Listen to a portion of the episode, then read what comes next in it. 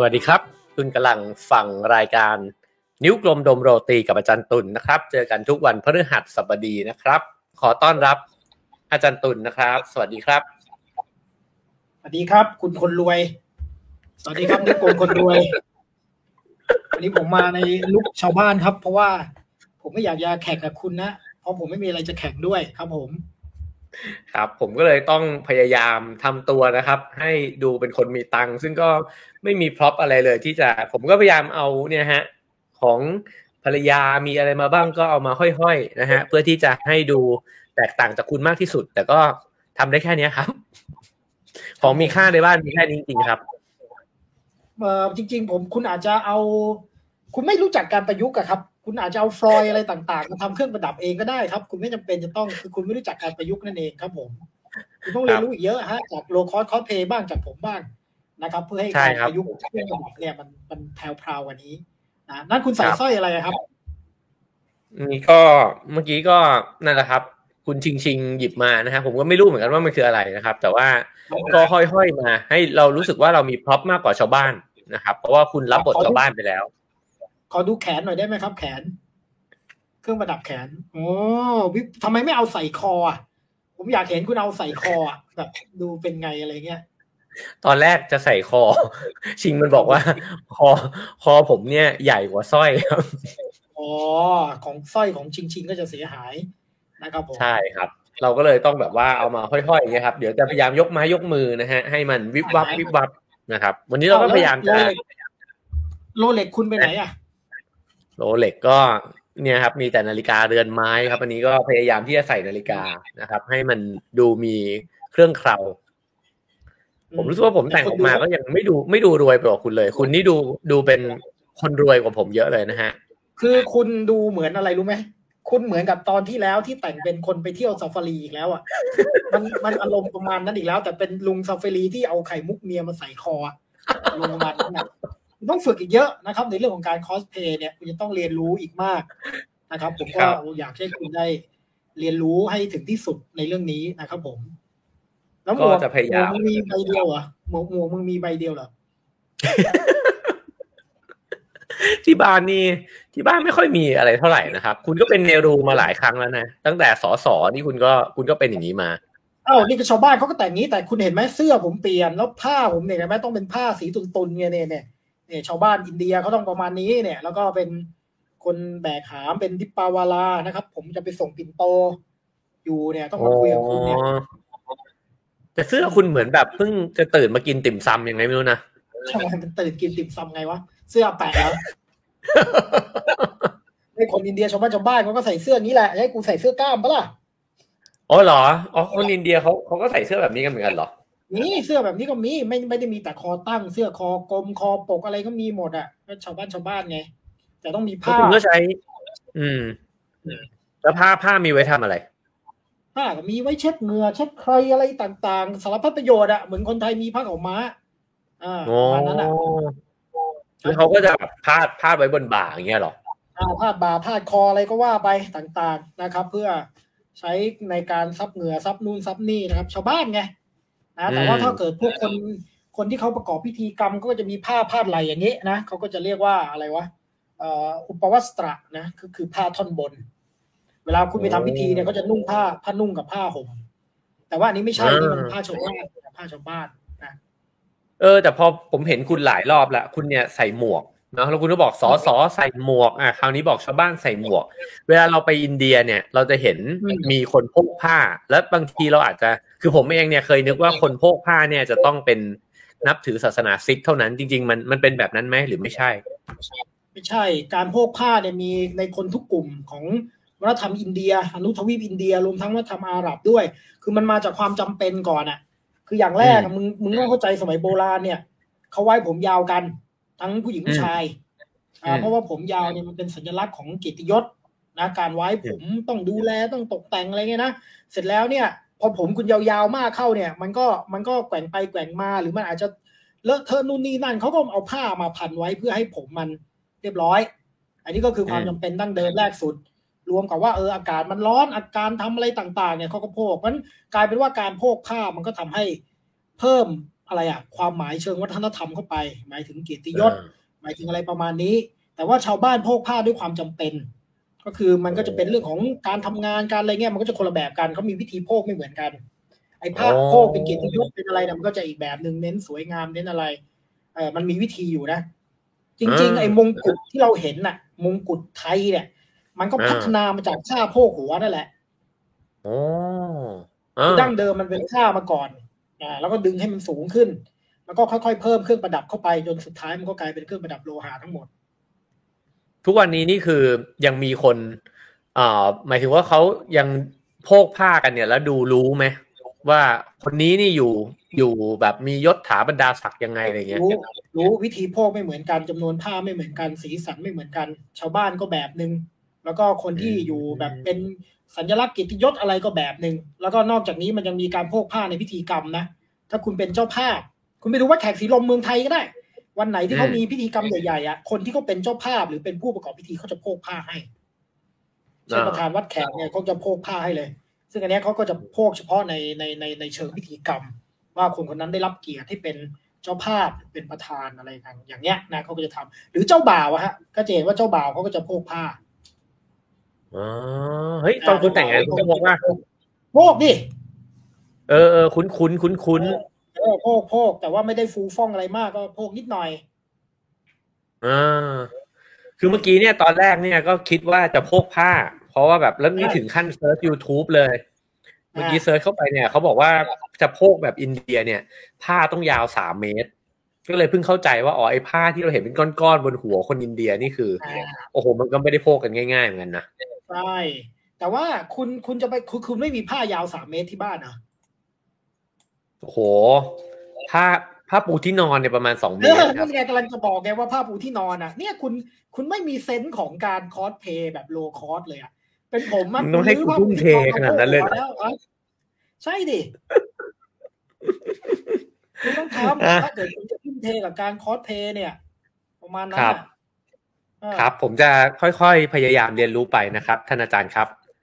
ก็ตอนนี้นี่มีคนเข้ามาห้าร้อยคนละ เราก็คาดหวังว่าทั้งห้าร้อยคนนี้นะครับ จะช่วยเราทำทานด้วยการแชร์นะครับ ก็แชร์ไปห้าร้อยเราก็จะได้คนมาอีกสักห้าร้อยนะครับ แล้วเราก็จะได้เอ่อเผยแพร่ความรู้เนี่ยออกไปในวงกว้างมากขึ้นนะครับ ก็ฝากช่วยแชร์กันด้วยนะครับ กดแชร์ กดไลค์ กด subscribe ช่องกันไว้ได้นะครับ อืมใช่ไหมครับ ควรแชร์ไหมครับ ท่านอาจารย์ครับ ควรควรมากครับ เพราะว่าเอาอีกแล้วเนี่ยมึงยังไม่ทันเข้าวิชาการมึงก็ให้กูทำงานกระบวนการวิชาชีพอีกแล้วนะครับ ก็คือ เอาก็ช่วยกันแชร์ไปนะครับ แต่แต่วันนี้ต้องพูดอย่างนี้นะวันนี้ผมเตรียมมาหนักจริง ๆ เพราะว่า เพราะว่าผมค่อนข้างซีเรียสเรื่องนี้นะครับ เนื่องจากว่ามันไม่ได้เป็นแค่เรื่อง เทวตำนาน มันไม่ได้เป็นแค่เรื่องของเอ่ออะไรนะความเชื่ออะไรเงี้ยใช่ไหมคือเรื่องวันนะเนี่ยมันเป็นเรื่องซับซ้อนเอาจริงๆอะแล้วมันซับซ้อนหลายขั้นด้วย หนึ่งซับซ้อนโดยตัวมันเอง ซึ่งกูก็ต้องไปทำงานหนักมากเลยเนี่ย ในการที่กูจะต้องไปค้นเนี่ยนะว่ามันมีความซับซ้อนอะไรยังไงในตัวมันเองสองมันซับซ้อนในเชิงการรับรู้อีก เพราะว่าคนไทยเนี่ยก็จะรับรู้ไปแบบหนึ่งใช่ไหมแล้วมันก็จะกลายเป็นภาพจำอะโอ้อินเดียมีวันหน้าอินเดียอ่าอย่างนั้นอย่างนี้งดมีจันทานมีนู่นนี่นั่นอะไรใช่ไหมครับที่เราตอกย้ำกันหรือคนไปเที่ยวอินเดียสามวันก็มาเล่าเรื่องเนี่ยอะไรเงี้ยซึ่งผมคิดว่าอันนี้เนี่ย มันก็ต้องมานั่งดูกันอีกว่าไอ้จริงๆไอ้ไอ้สิ่งที่คุณมีภาพจำมาเนี่ย หรือแม้กระทั่งอืมภาพจำจากพุทธศาสนานะต้องพูดงี้นะมันมันถูกไหมมันจริงไหม แล้วในระบบวันนะเองเนี่ย มันก็มีทั้งข้อโต้แย้งแล้วก็ข้อสนับสนุนจากในตัวระบบมันเองด้วยนะ ไม่ใช่จากฝั่งเราคนนอกนะ เออ เพราะฉะนั้นเนี่ยมันอืมมันยากนะครับ ที่จะทำเรื่องนี้ว่า เอ๊ะทำยังไงที่กูจะไม่ กูจะไม่ยังไงล่ะ กูจะไม่เข้าไปอยู่ในฝากฝั่งที่เป็นอคติอย่างใดอย่างหนึ่งอะโอ้โหเออยากยากทำงานยากจริง วันวันนี้ก็อาจจะเป็นมูดแอนโทนแบบจริงจังนะจริงจัง อืมเออวันนี้ผมจะพยายามไม่ไม่เล่นนะครับ ไม่พยายามดึงอาจารย์ตุลเนี่ย มาเล่นเกือกกลัวกับการเล่นมากจนเกินไปนักนะครับ ก็ไม่เชื่อไม่เชื่อ ยกเว้นจากถ้าผมไม่เชื่อรู้สึกว่าเขาเขาซีเรียสเกินไปละผมก็จะไปเกาคางเขานิดนึงให้เขาผ่อนคลายลงเล็กน้อยนะครับ ก็ถึงจังหวะนั้นเราค่อยว่ากันนะครับ ใช่โอเคแต่ที่อะพูดไปที่พูดไปทั้งหมดเมื่อกี้ก็คือ จริง ๆ ก็จะบอกว่าทำการบ้านมา แล้วเพราะฉะนั้นเนี่ยก็ถ้าแชร์ก็ดี เพราะว่าผมคิดว่ามันก็เกิดประโยชน์ด้วยกับคนที่สนใจเรื่องนี้นะ เพราะว่าคล้ายๆมันเป็นเรื่องท็อปิกอันนึงเลยอะเวลาเราพูดถึงอินเดียใช่ไหมแล้วก็อืมผมก็คิดว่าอันเนี้ยมันน่าจะเป็นประโยชน์จริง ๆ แล้วก็คิดว่าน่าจะอะไรนะเอ่อสร้างความเข้าใจอะโดยที่ผมก็พยายามจะทำการบ้านมา เออ เนี่ยเห็นไหมเขามีคนบอกว่าเซนซิทีฟด้วย แล้วก็ผมแชร์แล้วเมื่อไหร่จะเปียร์อันนี้ตลกละ ตลกตลก ต้องไว้ผมยาวก่อนนะครับ แล้วจะเปียร์ได้ อันนี้มึงก็ตลกซ้ำตลก อันนี้เขาเรียกว่าขยี้ตลกขยี้นะครับก็คืออาศัยวัตถุดิบของคนอื่น แล้วมึงก็มาขยี้เก็บครีมไปยอดหัวนะครับผมอันนี้ก็อันนี้ก็คือพวกที่พวกฉวยโอกาสนั่นเองนะครับผม ครับผม อ่า เราเฮฮากันให้เต็มที่นะครับ เพราะว่าเดี๋ยวเราจะซีเรียสละวันนี้เตรียมตัวได้เลยนะครับซีเรียสแน่ๆนะฮะเอ่อเมื่อกี้จะถามอันนี้เกรินก่อน ว่าเมื่อกี้เราคุยกันเรื่องผ้าโพกหัวเครื่องเครื่องทรงบนศีรษะเนอะสิ่งเหล่านี้เนี่ย บอกวันนะด้วยไหมจริง ๆ การสังเกตวันนะเนี่ย มันก็มีหลายแบบ เออเช่นหนึ่งดูอาชีพ ในอินเดียเนี่ย ตั้งแต่เอ่อ ไหนแต่ไรละมันมีอาชีพผงวน คืออาชีพที่กำหนดให้บางวันนะเป็นคนทำซึ่งนี่เดี๋ยวเรามาคุยกันว่าทำไมเขาต้องทำแบบนั้นนะเช่นเอ่ออาชีพซักผ้าอาชีพฟอกหนังอะไรเงี้ยมันจะมีคนบางกลุ่มเท่านั้นที่ทำอ่าอะดูจากอาชีพได้อันที่หนึ่งสองก็ดูการแต่งกายได้คร่าวๆ เพราะว่าบางทีเนี่ยมันก็จะเห็นเลยว่าเอออย่างเช่น การนุ่งนุ่งไอ้ผ้าผ้าโจกระเบนอะเออของอินเดียเนี่ย ถ้าในประเพณีนะครับ ถ้าคุณเป็นคนวันณะต่ำผมขออนุญาตใช้คำนี้นะง่าย ๆ นะ คุณก็ห้ามใส่โจงกระเบนกรอมเท้า เขาจะให้ใส่โจงกระเบนถกสูงอย่างเงี้ยอืมก็พอดูได้ หรือไอการโพกศีรษะ มันมีหลายแบบอย่างที่บอก มันพอดูได้อืมถ้าถ้าเราอืมไม่เห็นอะไรอย่างนี้ ดูนามสกุลได้ นามสกุลอืมไม่พอรู้ จากบางนามสกุลนะ ก็จะรู้ว่าเป็นอืมหน้าอะไรอืมน่าคือจริงๆอะก่อนที่จะเข้าสไลด์เนี่ย อยากจะ อยากจะไฮไลท์เรื่องนี้นิดนึงเพราะว่าได้ยินตุลเนี่ยพูดมาหลายรอบ แล้วก็คิดว่าเออชอบนะครับ ชอบสิ่งที่เขาพูดก็คือว่า เวลาที่เราไปอินเดียเนี่ย บางทีเนี่ยเราเห็นอินเดียในแบบที่เราอยากเห็นน่ะแล้วก็เราอาจจะเห็นอินเดียเนี่ยแบบที่เราได้ยินมาบ่อย ๆ ใช่ไหมครับ ว่าอย่างที่ตุลชอบพูดเล่นเรื่องขี้เนี่ย จริงๆมันเป็นเรื่องจริง ๆ เพราะว่าคนไทยเวลาไปอินเดียกลับมาก็จะบอกโอ้ยขี้เต็มไปหมดเลยอะไรเงี้ยนะครับ แล้วก็บางทีก็จะพูดเรื่องความสกปรกนะฮะความไม่เป็นระเบียบ แล้วก็รวมถึงเรื่องวันณะด้วย เพราะฉะนั้นวันนี้ก็คิดว่าเออเป็นหัวข้อที่ดีนะครับ ที่เราจะทำความเข้าใจอินเดียเนี่ยมากขึ้นแล้วก็คิดว่าจะเข้าใจในหลายมิติเลยนะครับอืมโอเค วันนี้มาเข้าสู่สไลด์ที่ตั้งใจสุดๆนะฮะอาจารย์ตุลตั้งใจสุดๆ ที่จะเตรียมมานะครับ อ่า เริ่มต้นที่ หน้าแรกครับผม ครับผมก็แน่นอนฮะตอนเรามาถึงตอนที่สิบแล้วครับไม่น่าเชื่อเลย ว่าเราจะรอดมาจนถึงตอนนี้นะครับก็ต้องขอบคุณผู้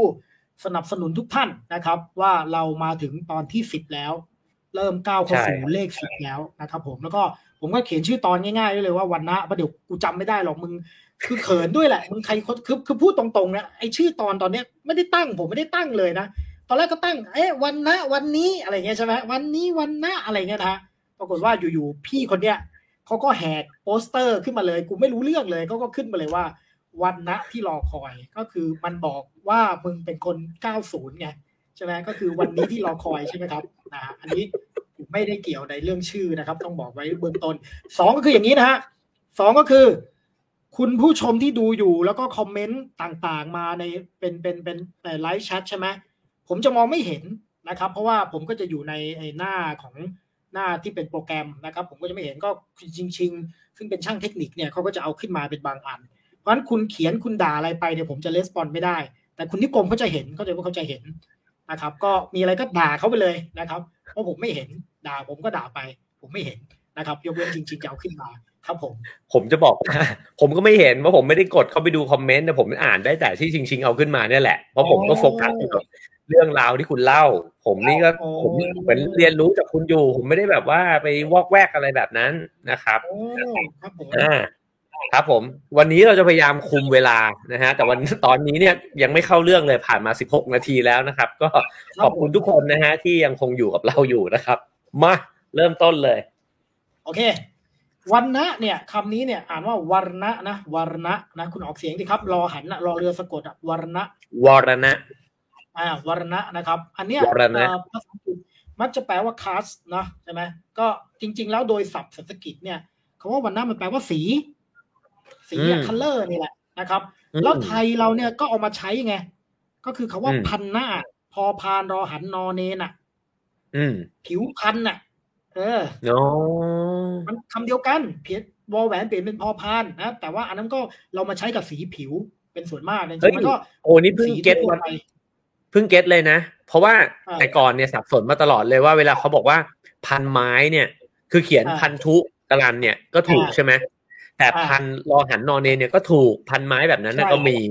โอ้ใช่เพิ่งเก็ตก็คือว่าหมายถึงพรรณไม้สีสันแบบนั้นน่ะมันคือสีสันที่แตกต่างกัน ถูกต้องถูกต้องเพราะว่าพันหน้ามันแปลว่าสีสัน มันแปลว่าสีอืมนะครับเพราะฉะนั้นไอ้เนี่ยดั้งดั้งเดิมศัพท์มันแปลว่าสี แล้วก็มีคนอธิบายต่อว่าเอ๊ะแล้วสีเนี่ยมันมีความหมายยังไง มันมีความหมายก็มีคนตีความไปสองแบบ แบบแรกก็คือบอกว่ามันเป็นเรื่องสีผิว อันนี้ผมอืมผมไม่ confirm นะ แต่ว่าเขาบอกว่าพวกอารยันเป็นพวกผิวขาว แล้วพวกอืมดัสยุหรือพวกทาสเนี่ยคือคือคนพื้นเมืองเนี่ย ผิวค้ำนะเขาแบ่งแยกกันแบบนี้ แต่ว่าจริงๆเนี่ยอืมวันนะเนี่ยมันมีสีประจำวันนะอยู่นะครับอืมมันมีสีอยู่เดี๋ยวผมอธิบายทีหลังเนาะแต่ว่าทั้งนี้ทั้งนั้นเนี่ยเรามักจะเข้าใจว่าวันนะเป็นเรื่องชนชั้นน่ะจริงๆไม่ใช่นะอืมไม่ใช่เรื่องชนชั้นนะมันซับซ้อนกว่านั้น นะครับมันมันไม่ใช่เป็นเรื่องคลาสอย่างเดียวไม่ได้เป็นเรื่องของชนชั้น แต่มันจะหมายถึงกลุ่มก้อนทางอาชีพ หมายถึงความเป็นเครือญาติหรือเผ่านะหมายถึงชาติพันธุ์ หมายถึงชุมชนจินตกรรม การเป็นสมาชิกของชุมชนคือมันมีหลายเรื่องมากๆเลยอะที่จริง ๆ มันซ้อนอยู่ในเรื่องที่เราเรียกว่าวันนะเพราะฉะนั้นอย่าสรุปง่ายๆนะครับ ว่าวันนะเป็นเรื่องชนชั้น ถามว่าเป็นไหมเป็น แต่ว่าไม่ใช่ทั้งหมดของวันนะ นะครับ เพราะมันเชื่อมโยงไปเรื่องยังเรื่องอื่น ๆด้วย แล้วมันยังไปผูกกับเรื่องข้อกำหนดทางศาสนา แนวคิดเรื่องศีลธรรมที่ไปผูกกับเรื่องความบริสุทธิ์ไม่บริสุทธิ์ แล้วก็ยังไปผูกกับเรื่องอาชีพอีก แล้วก็ไปผูกกับเรื่องแต่งงานอีก เพราะฉะนั้นจริง ๆ เนี่ย หลายคนนะนักวิชาการอินเดียก็จะบอกว่าวันนะเนี่ยมันเป็นเอกลักษณ์นะครับของอืมของระบบการแบ่งคนในอินเดีย ซึ่งมันไม่เหมือนที่อื่น อืมอืมอืมอืมพราะนเอ๊ะความทุกสลับเรื่องซับซ้อนที่คุณบอกมาเนี่ย มันเกิดขึ้นจาก เพราะว่าประวัติศาสตร์ความเป็นมาของกลุ่มคนที่มันรวมกันกลายเป็นอินเดียนี่มันมันคือ เพราะมันยาวนานด้วยไหมข้อหนึ่งมันยาวนะครับไอความเปลี่ยนแปลงของระบบวันนั้นนี่มันยาวมากเลย ข้อสองนะครับไอไอตัวระบบที่เรียกว่าวันนะเนี่ยมันมี politics หรือมันมีการเมืองเกี่ยวข้องด้วยนะครับอืมแล้วมันก็ยังไปโยงกับเรื่องศาสนาอีกต่างหาก แล้วอืมแล้วผมคิดว่านอกจากเป็นเรื่องศาสนาเรื่องการเมือง มันก็ยังมีเรื่องผลทางเศรษฐกิจหรืออะไรต่อมีอะไรอีกนะแล้วก็มีเรื่องเรื่องชัดคือต้องเข้าใจอย่างนี้ด้วยนะ ภาพหนึ่งที่อยากจะให้มีไว้เลยตอนนี้นะครับ อินเดียเนี่ย ไม่ได้เป็นประเทศที่มีคนพวกเดียวกันอืมอืมไม่ได้มีอืมเผ่าพันธุ์เดียวกัน อินเดียเป็นอนุทวีป คือแปลว่าอืมคุณไปเมืองหนึ่งก็ใช้อีกภาษาหนึ่งชาติพันธุ์แบบหนึ่งว่าทำแบบหนึ่งนะครับนั้นอินเดียนี่มันหลากหลายโคตรโคตรๆนะฮะ เออมันไม่ได้เป็นประเทศที่มีเชื้อชาติพันธุ์เดียวกันทั้งหมดไม่ใช่อันเนี้ยจริง ๆวันหน้าเนี่ยมันก็เลยไปเกี่ยวกับเรื่องนี้อีกที่มันทำให้มันซับซ้อนอีกอย่างหนึ่งแล้วมีหนำซ้ำมันมีอีกแนวคิดหนึ่งนะครับ ที่เข้าไปแฝงรวมกันก็คือแนวคิดที่เรียกว่าชาติ อืมอ่าเนี่ยคนไทยอาจจะไม่รู้จักนะครับไอแนวคิดเรื่องชาติหรือว่าซับคาสเนี่ยนะครับ ซึ่งเดี๋ยวผมอธิบายอีกทีหนึ่งว่าไอปัญหาของวันณะทั้งหลายทั้งแหล่ที่เราคุยคุยๆกันเนี่ย หรือไอเรื่องจันทงจันทานดาลิตทั้งหลายเนี่ยนะครับ จริง ๆ เป็นเรื่องชาติ เขียนว่าชาตินะแต่อ่านว่าชาตินะครับ อืม อืม โอเค งั้นเดี๋ยวแปลว่าเราจะได้รู้จักสามคำนี้กันใช่ไหม class ใช่ class แล้วก็ชาติ ถูกต้องอ่าโอเค รอฟังครับผมมาอ่าทีนี้เนี่ยนะครับ ปัญหาก็คือ เอ๊ะ ตกลงวันณะเป็นแนวคิดอารยันจริงหรือเปล่า จริงหรือเปล่าเออ มาตั้งแต่สมัยพระเวทหรือเปล่า ตกลงเทพกำหนดมาหรือเป็นเรื่องที่มนุษย์สมมุติขึ้นนะครับอืมนักวิชาการอินเดียจำนวนมากยืนยันว่าในพระเวทยุคต้นคัมภีร์พระเวทนะคัมภีร์ทางศาสนาฮินดูเนี่ยที่เรียกว่าลึกเวทเนี่ยนะครับ ในยุคต้นเนี่ยมันมีลึกเวทยชุลเวทสามเวทนะลึกเวทมีก่อนเพื่อน ประมาณสามพันกว่าปีที่แล้วสามพันห้าร้อยปีสี่พันปีเนี่ย มันไม่เมนชั่นเรื่องวันนะอืม เออออืมอืม นั่นอันนี้อาจจะเป็นคล้ายๆ หลักฐานที่จะบอกว่าเอ๊ะแต่เดิมยุคพระเวทเนี่ย ยังไม่ได้คิดเรื่องนี้ชัด หรืออาจจะยังไม่มีระบบนี้ในสังคม เพราะมัซึ่นงแปลว่าโผล่เออพระเวทตอนนั้นเนี่ยก็คืออารยันยังไม่มา อารยันมาแล้วฮะพระเวทมาพร้อมอารยันนั่นแหละอ๋อพระเวทมาพร้อมอารยันใช่อ่าฮะแต่มันอาจจะยังไม่เกิดการแบ่งคนเป็นสี่วันนะมันอาจจะมีแค่อืมพวกอารยันกับอีกกลุ่มหนึ่งแค่นั้นเอง ก็คือพวกทาสอืมหรือพวกที่เป็นพื้นเมือง มันแค่นั้นเลยอืมแล้วมันก็ไม่ได้ซับซ้อนแบ่งคนเป็นสี่กลุ่มสี่อะไรขนาดเนี้ยยังไม่มีเพราะไม่เขาไม่เมนชั่นวันนะนะในคัมภีร์พระเวทนะครับ และพอมาถึงพระเวทยุคหลังสิ่งที่น่าสนใจนะเมนชั่นแต่บอกว่ามันยืดหยุ่น อืมอืมวันนะเป็นแนวโน้มฮะ เช่น คุณเอ๋เด็ก ๆ อาจจะชอบเรียนหนังสือนะก็อาจจะกลายเป็นพราหมณ์ผมอาจจะชอบตีรันฟันแทง หรืออะไรนี้ ผมก็อาจจะกลายเป็นกษัตริย์ หรือเปลี่ยนได้ มีนักวิชาการอินเดียจำนวนหนึ่งบอกว่าวันนะในยุคพระเวทเนี่ยมันเปลี่ยนได้ มันไม่ใช่วันนะในความหมายที่เราเข้าใจในกันในปัจจุบันอ่าก็คือถ้าตามที่เราเข้าใจเนี่ย มันเหมือนกับถ้าคุณเกิดมาในครอบครัวที่เป็นวันณะไหนเนี่ย คุณก็สืบทอดกันไป อันนี้ไม่ใช่ใช่มันเป็นแค่แนวโน้มใช่แล้วก็เปลี่ยนได้เป็นด้แนวยวโน้มอืมในระบบเกิดเนี่ยจริงๆ คือระบบที่เรียกว่าชาติไงฮะที่มันซ้อนอยู่ในวันนะอืมเอ่อซึ่งอันระบบเนี่ยมันพัฒนาขึ้นมาทีหลังนะแต่ว่าอันนี้เราพูดถึงอ่ายุยุคพระเวทนะครับไม่ ยุคแรกเลยไม่เมนชั่นเรื่องวันนะพอยุคหลังอาจจะเมนชั่น แต่ว่าก็คนละความหมายกับที่เราเข้าใจกันในปัจจุบันนะแล้วมันพูดถึงวันนะที่มีความแตกต่างกันอันไหน ผมยกมาให้ดูเลยอืนี่มอะอันนี้อยู่ในบทสวดที่ชื่อปุรุษะสูตะนะครับปุรุษะแปลว่าบุรุษนะอยู่ในฤกขเวทมณฑลที่สิบก็คือเล่มที่สิบไอตัวฤกขเวทมณฑลที่สิบเนี่ยมันเกิดทีหลังมาก ๆเลยนะครับ มันเกิดขึ้นมาทีหลังหลายร้อยปีนะเขาก็เลยคิดว่าอันนี้มันแอดเพิ่มเข้าไปอืม นะครับ แต่เขาพูดว่ายังไงนะนะลองดูไม่รู้มองเห็นไหมผมก็ยกยกจากตัวคัมภีร์มาเลยนะฮะบทบทที่สองเนี่ยนะครับนะก็คือเขาเล่าว่าเมื่อจักรวาลจะเกิดขึ้น มันมีบุรุษอืมอาจจะเรียกว่าพระเจ้าก็ได้นะครับ ถูกบูชายัน แล้วส่วนต่างๆของพระเจ้าที่ถูกบูชายันเนี่ยกลายเป็นสิ่งต่างๆในจักรวาลนะครับอืมทีนี้ในบทส่วนนี้บอกเลยนะครับนะบอกว่าเอ่อจากปากเนี่ยนะกลายเป็นพราหมณ์ จากอืมแขนทั้งสองกลายเป็นกษัตริย์ หรือนี่ใคุณอ่านส่วภาษาอ่าสันสกฤตเหรอ อะผมไม่เทียบดูสันสกฤตนะครับเออจริง ๆ ผมก็อยากสวดให้ฟังอะแต่ว่าผมมองไม่เห็นคือเพราะว่าตัวมันเล็กมากเลยคือกำลังคิดอยู่เพราะว่าเพราะว่าภาษาอังกฤษเนี่ยมันบอกว่ามันบอกว่าใบหน้าใช่ไหมในภาษาอังกฤษบอก his face อ่าครับเป็นพราหมณ์จริงๆเนี่ยจริงๆถ้าไปดูในสันสกฤตเนี่ย มันคือปากนะครับ โอ้เออแต่ว่าคาว่าอ่มุขะ มุขะ มุขะในภาษาสันสกฤตนะมันแปลว่าปากหรือหน้าก็ได้อืมเขาใช้โอคำว่ามุขะนะครับเนี่ยนะเนี่ยเขาเขียนว่ามุขะ มาซีตาเนี่ยมุขะเนี่ยแปลว่าหน้าหรือปากก็ได้ บาหูบาหูก็คือแขนพาหูอะใช่ไหมแต่เขาไม่ได้เขียนเขาว่ากษัตริย์นะเขาเขียนเขาว่า รายัญยะฮะราชันอะราชัญยะอืมนะครับอืมอ่าแล้วก็อูรูอูรุก็คือต้นขา ไม่ใช่ท้องนะอืมต้นขาอืมนะเกิดเป็นพวกไวยสยะหรือพวกแพทย์นะครับ แล้วก็ปัตยามหรือเท้าทั้งสองนะครับ เกิดพวกสูตรเนี่ยเขาใช้คำว่าสูตรเลย อันเนี้ยจากอืมสูตรในในในในภูรุษสุตตะครับ ก็คือเริ่มมีการพูดถึงสี่วันนะละแล้วก็บอกว่าเกิดขึ้นมาจากส่วนไหนของ อันนี้ของอะไร ของของกอดเลย ซึ่งไม่มีชื่อ เขาเรียกว่าปุรุษะอืมแต่ของเราเนี่ยไปอิงพุทธศาสนานะก็เลยจะใช้คำว่าพรหมแต่ว่าถ้าเราไปดูในคัมภีร์พระเวทเขาเขาเขียนว่าปุรุษะเฉยๆก็แปลว่าบุรุษหรือว่า person เฉยๆนะอ่าอืมทีนี้เนี่ยอ่ามีรูปโออีกเครูปหนึ่งนะครับ จะจะจะแยกพาร์ทให้ดูเลยว่า อ่า ถ้าเราอ้างอิงจากตำนานนั้นเนี่ย เนี่ยเกิดเกิดอะไรจากใครขึ้นมาส่วนไหนบ้างนะครับเห็นไหมจากปากกลายเป็นพราหมณ์นะครับ จากแขนกลายเป็นกษัตริย์ จากเอ่อ ต้นขานะกลายเป็นพวกไวยสยะแล้วก็พวกแพทย์อืมและเท้ากลายเป็นสูตร อืม คือถ้าเกิดว่าเราดูตามภาพเนี้ยก็จะเป็นคอนเซปต์คล้าย ๆ กับที่เราได้ยินกันอยู่บ่อยๆเนาะก็ถ้าเกิดว่าดูตามอวัยวะเลยเนี่ย พราหมณ์ก็อาจจะเป็นคนที่สั่งสอนคนอื่น สวดมนต์ทำพิธีกรรมใช่ไหมกษัตริย์ก็เป็นแขนก็เพราะว่า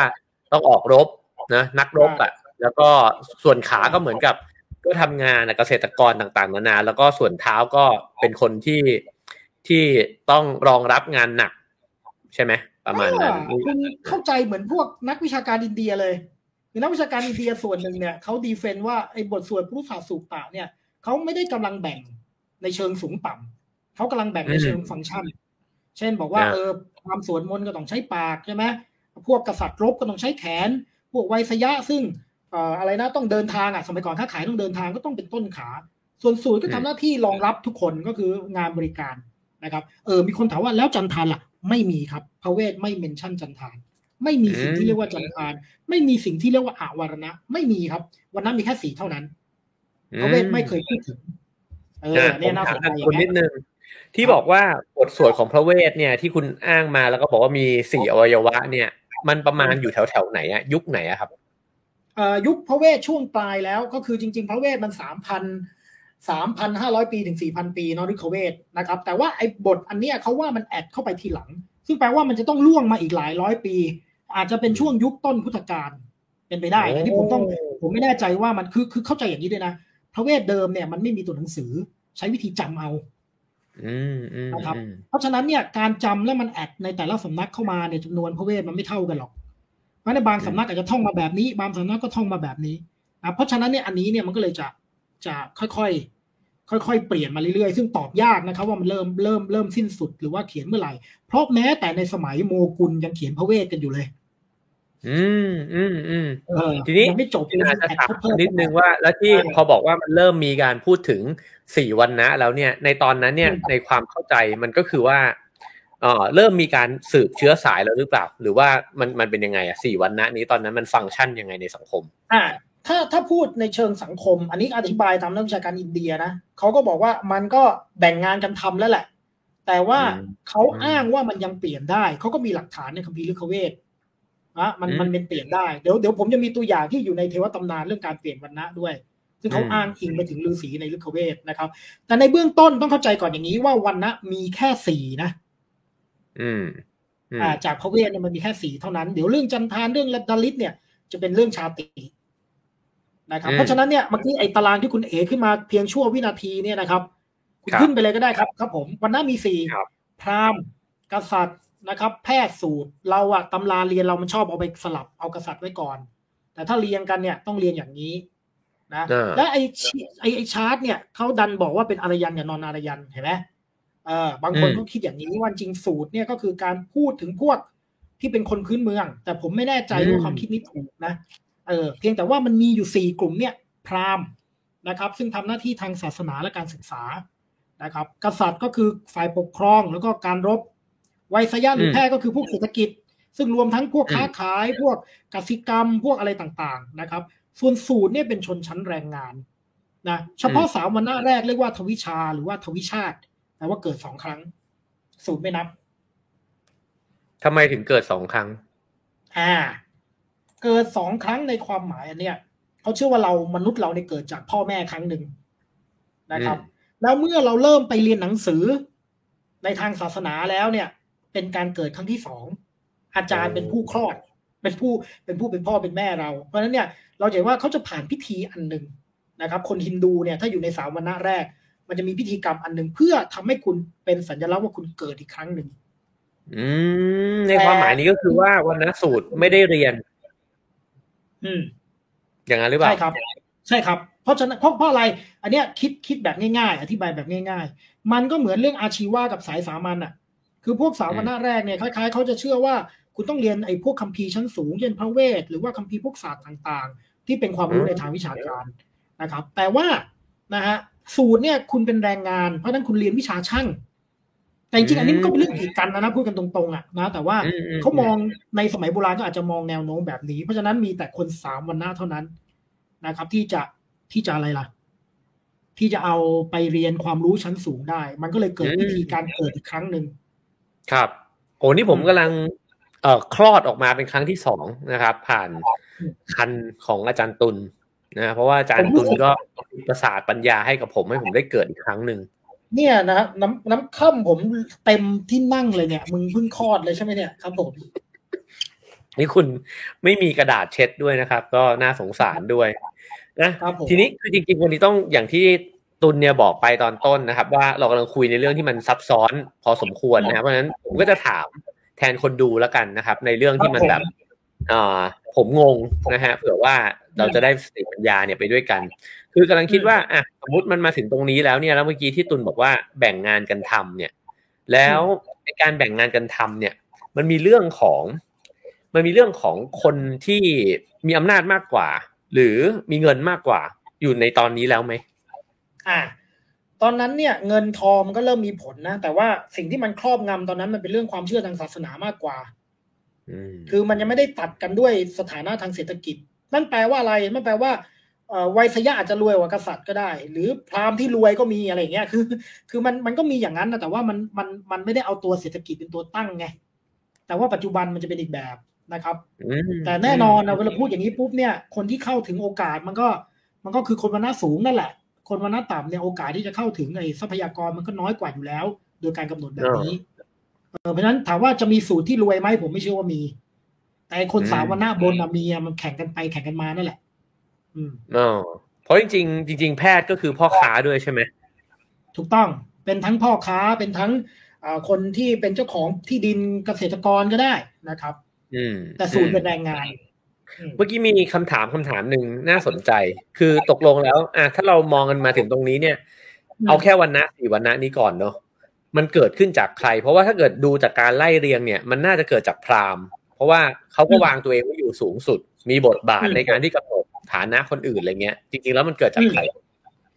เอ่อถ้าอ้างอิงพระเวทคือพูดในระบบความเชื่อพระเจ้า เนี่ยอันนี้อืมจะเป็นอันหนึ่งที่กลายเป็นปัญหาของศาสนาฮินดูนะเพราะว่ากลุ่มหนึ่งที่เขาโอเคเขาอาจจะไม่โอเคกับความกดขี่กันในวันนะอะไรเงี้ย แต่เขาก็เชื่อว่ามันไปถอนไม่ได้ เพราะว่ามันไม่ได้เป็นสิ่งที่มนุษย์คิดขึ้น คือเขาเชื่อว่าอันนี้มันเป็นเป็นเป็นสิ่งที่พระเจ้ากำหนดมานะครับ อันนี้ก็เป็นอันหนึ่งที่คล้ายๆคล้ายๆมันกลายเป็นชนักติดหลังอะ แต่ว่ากลุ่มหนึ่งก็เชื่อว่าวันนะเป็นการจำแนกตามธรรมชาติก็มีนะ คือเชื่อว่ามันไม่ได้มีแต่มนุษย์นะครับ ที่มีวันนะสัตว์ก็มี พืชก็มี เช่นช้างเนี่ยช้างมันก็มีสี่วันนะนะครับ พืชต่างๆ เนี่ยมันก็มีสี่วันนะคุณสมบัติแตกต่างกันไปตามแต่ละวันนะอันนี้พวกนี้ก็จะเคลมว่าระบบวันนะเป็นเรื่องธรรมชาติ ที่มันจำแนกไปโดยคุณสมบัติพื้นฐาน นี่มันจะมีคำว่าคุณสมบัติเข้ามาเกี่ยวอะอันพวกนี้เชื่อเลยว่าเออโอเค การเกิดอาจจะไม่ใช่ปัจจัยที่สำคัญที่สุด แต่อืมโดยโดยระบบครอบครัวการเลี้ยงดูอะไรต่าง ๆ เนี่ยมันก่อฟอร์ม ไอตัวคุณสมบัติบางอย่างของคุณเพราะฉะนั้นกลายเป็นว่าอืมวันนะเป็นเรื่องธรรมชาติของคุณอ้าวไปแล้วอืมคุณหายไปแล้วคุณทิ้งผมไม่พูดกับจอคนเดียวละคือคำตอบคุณนี่เอ่อเข้าใจได้ ว่าอะมีคำอธิบายแบบนั้น แต่ทีนี้เนี่ยผมสนใจในแง่ของการเมืองนิดนึงว่า เวลาที่มันถูกเล่าเรื่องอะไรบางอย่างขึ้นมาใช่ไหมในสังคมเนี่ยอืมมันต้องมีอำนาจบางอย่างมากำกับอะคือมันต้องมีกำลังอะ ไม่งั้น ไม่งั้นไม่งั้นผู้คนทำไมจะต้องสยบยอมกับเรื่องเล่าเนี้ยก็ก็พูดตรงๆนะครับ พราหมณ์นั่นแหละครับ ที่เป็นคนเขียนเรื่องพวกนี้อะคือคุณต้องเข้าใจว่าประวัติศาสนาฮินดูมันเป็นอย่างนี้ คือหลังยุคพระเวทมาเนี่ยนะครับ พอมันมาช่วงต้นพุทธกาลเนี่ย ก่อนหน้าก่อนหน้าพุทธกาลเล็กน้อยด้วยนะครับพราหมณ์นี่มีอำนาจมากเลยนะเขาถึงเรียกช่วงเวลานั้นว่า Brahmanical period ใช่ไหมหรือว่าเอ่อช่วงศาสนาพราหมณ์อะคือพราหมณ์มีบทบาทสูงเราเคยคุยกันแล้วเนาะเรื่องฮินดูพราหมณ์อะไรเงี้ยนะฮะคือพราหมณ์มันมีบทบาทสูงมาก แล้วเพราะฉะนั้นเนี่ยเขาก็เขียนนะครับไอ้คัมภีร์ต่างๆเทวตำนานเพื่อจะรองรับไอ้สิทธิธรรมอำนาจของเขา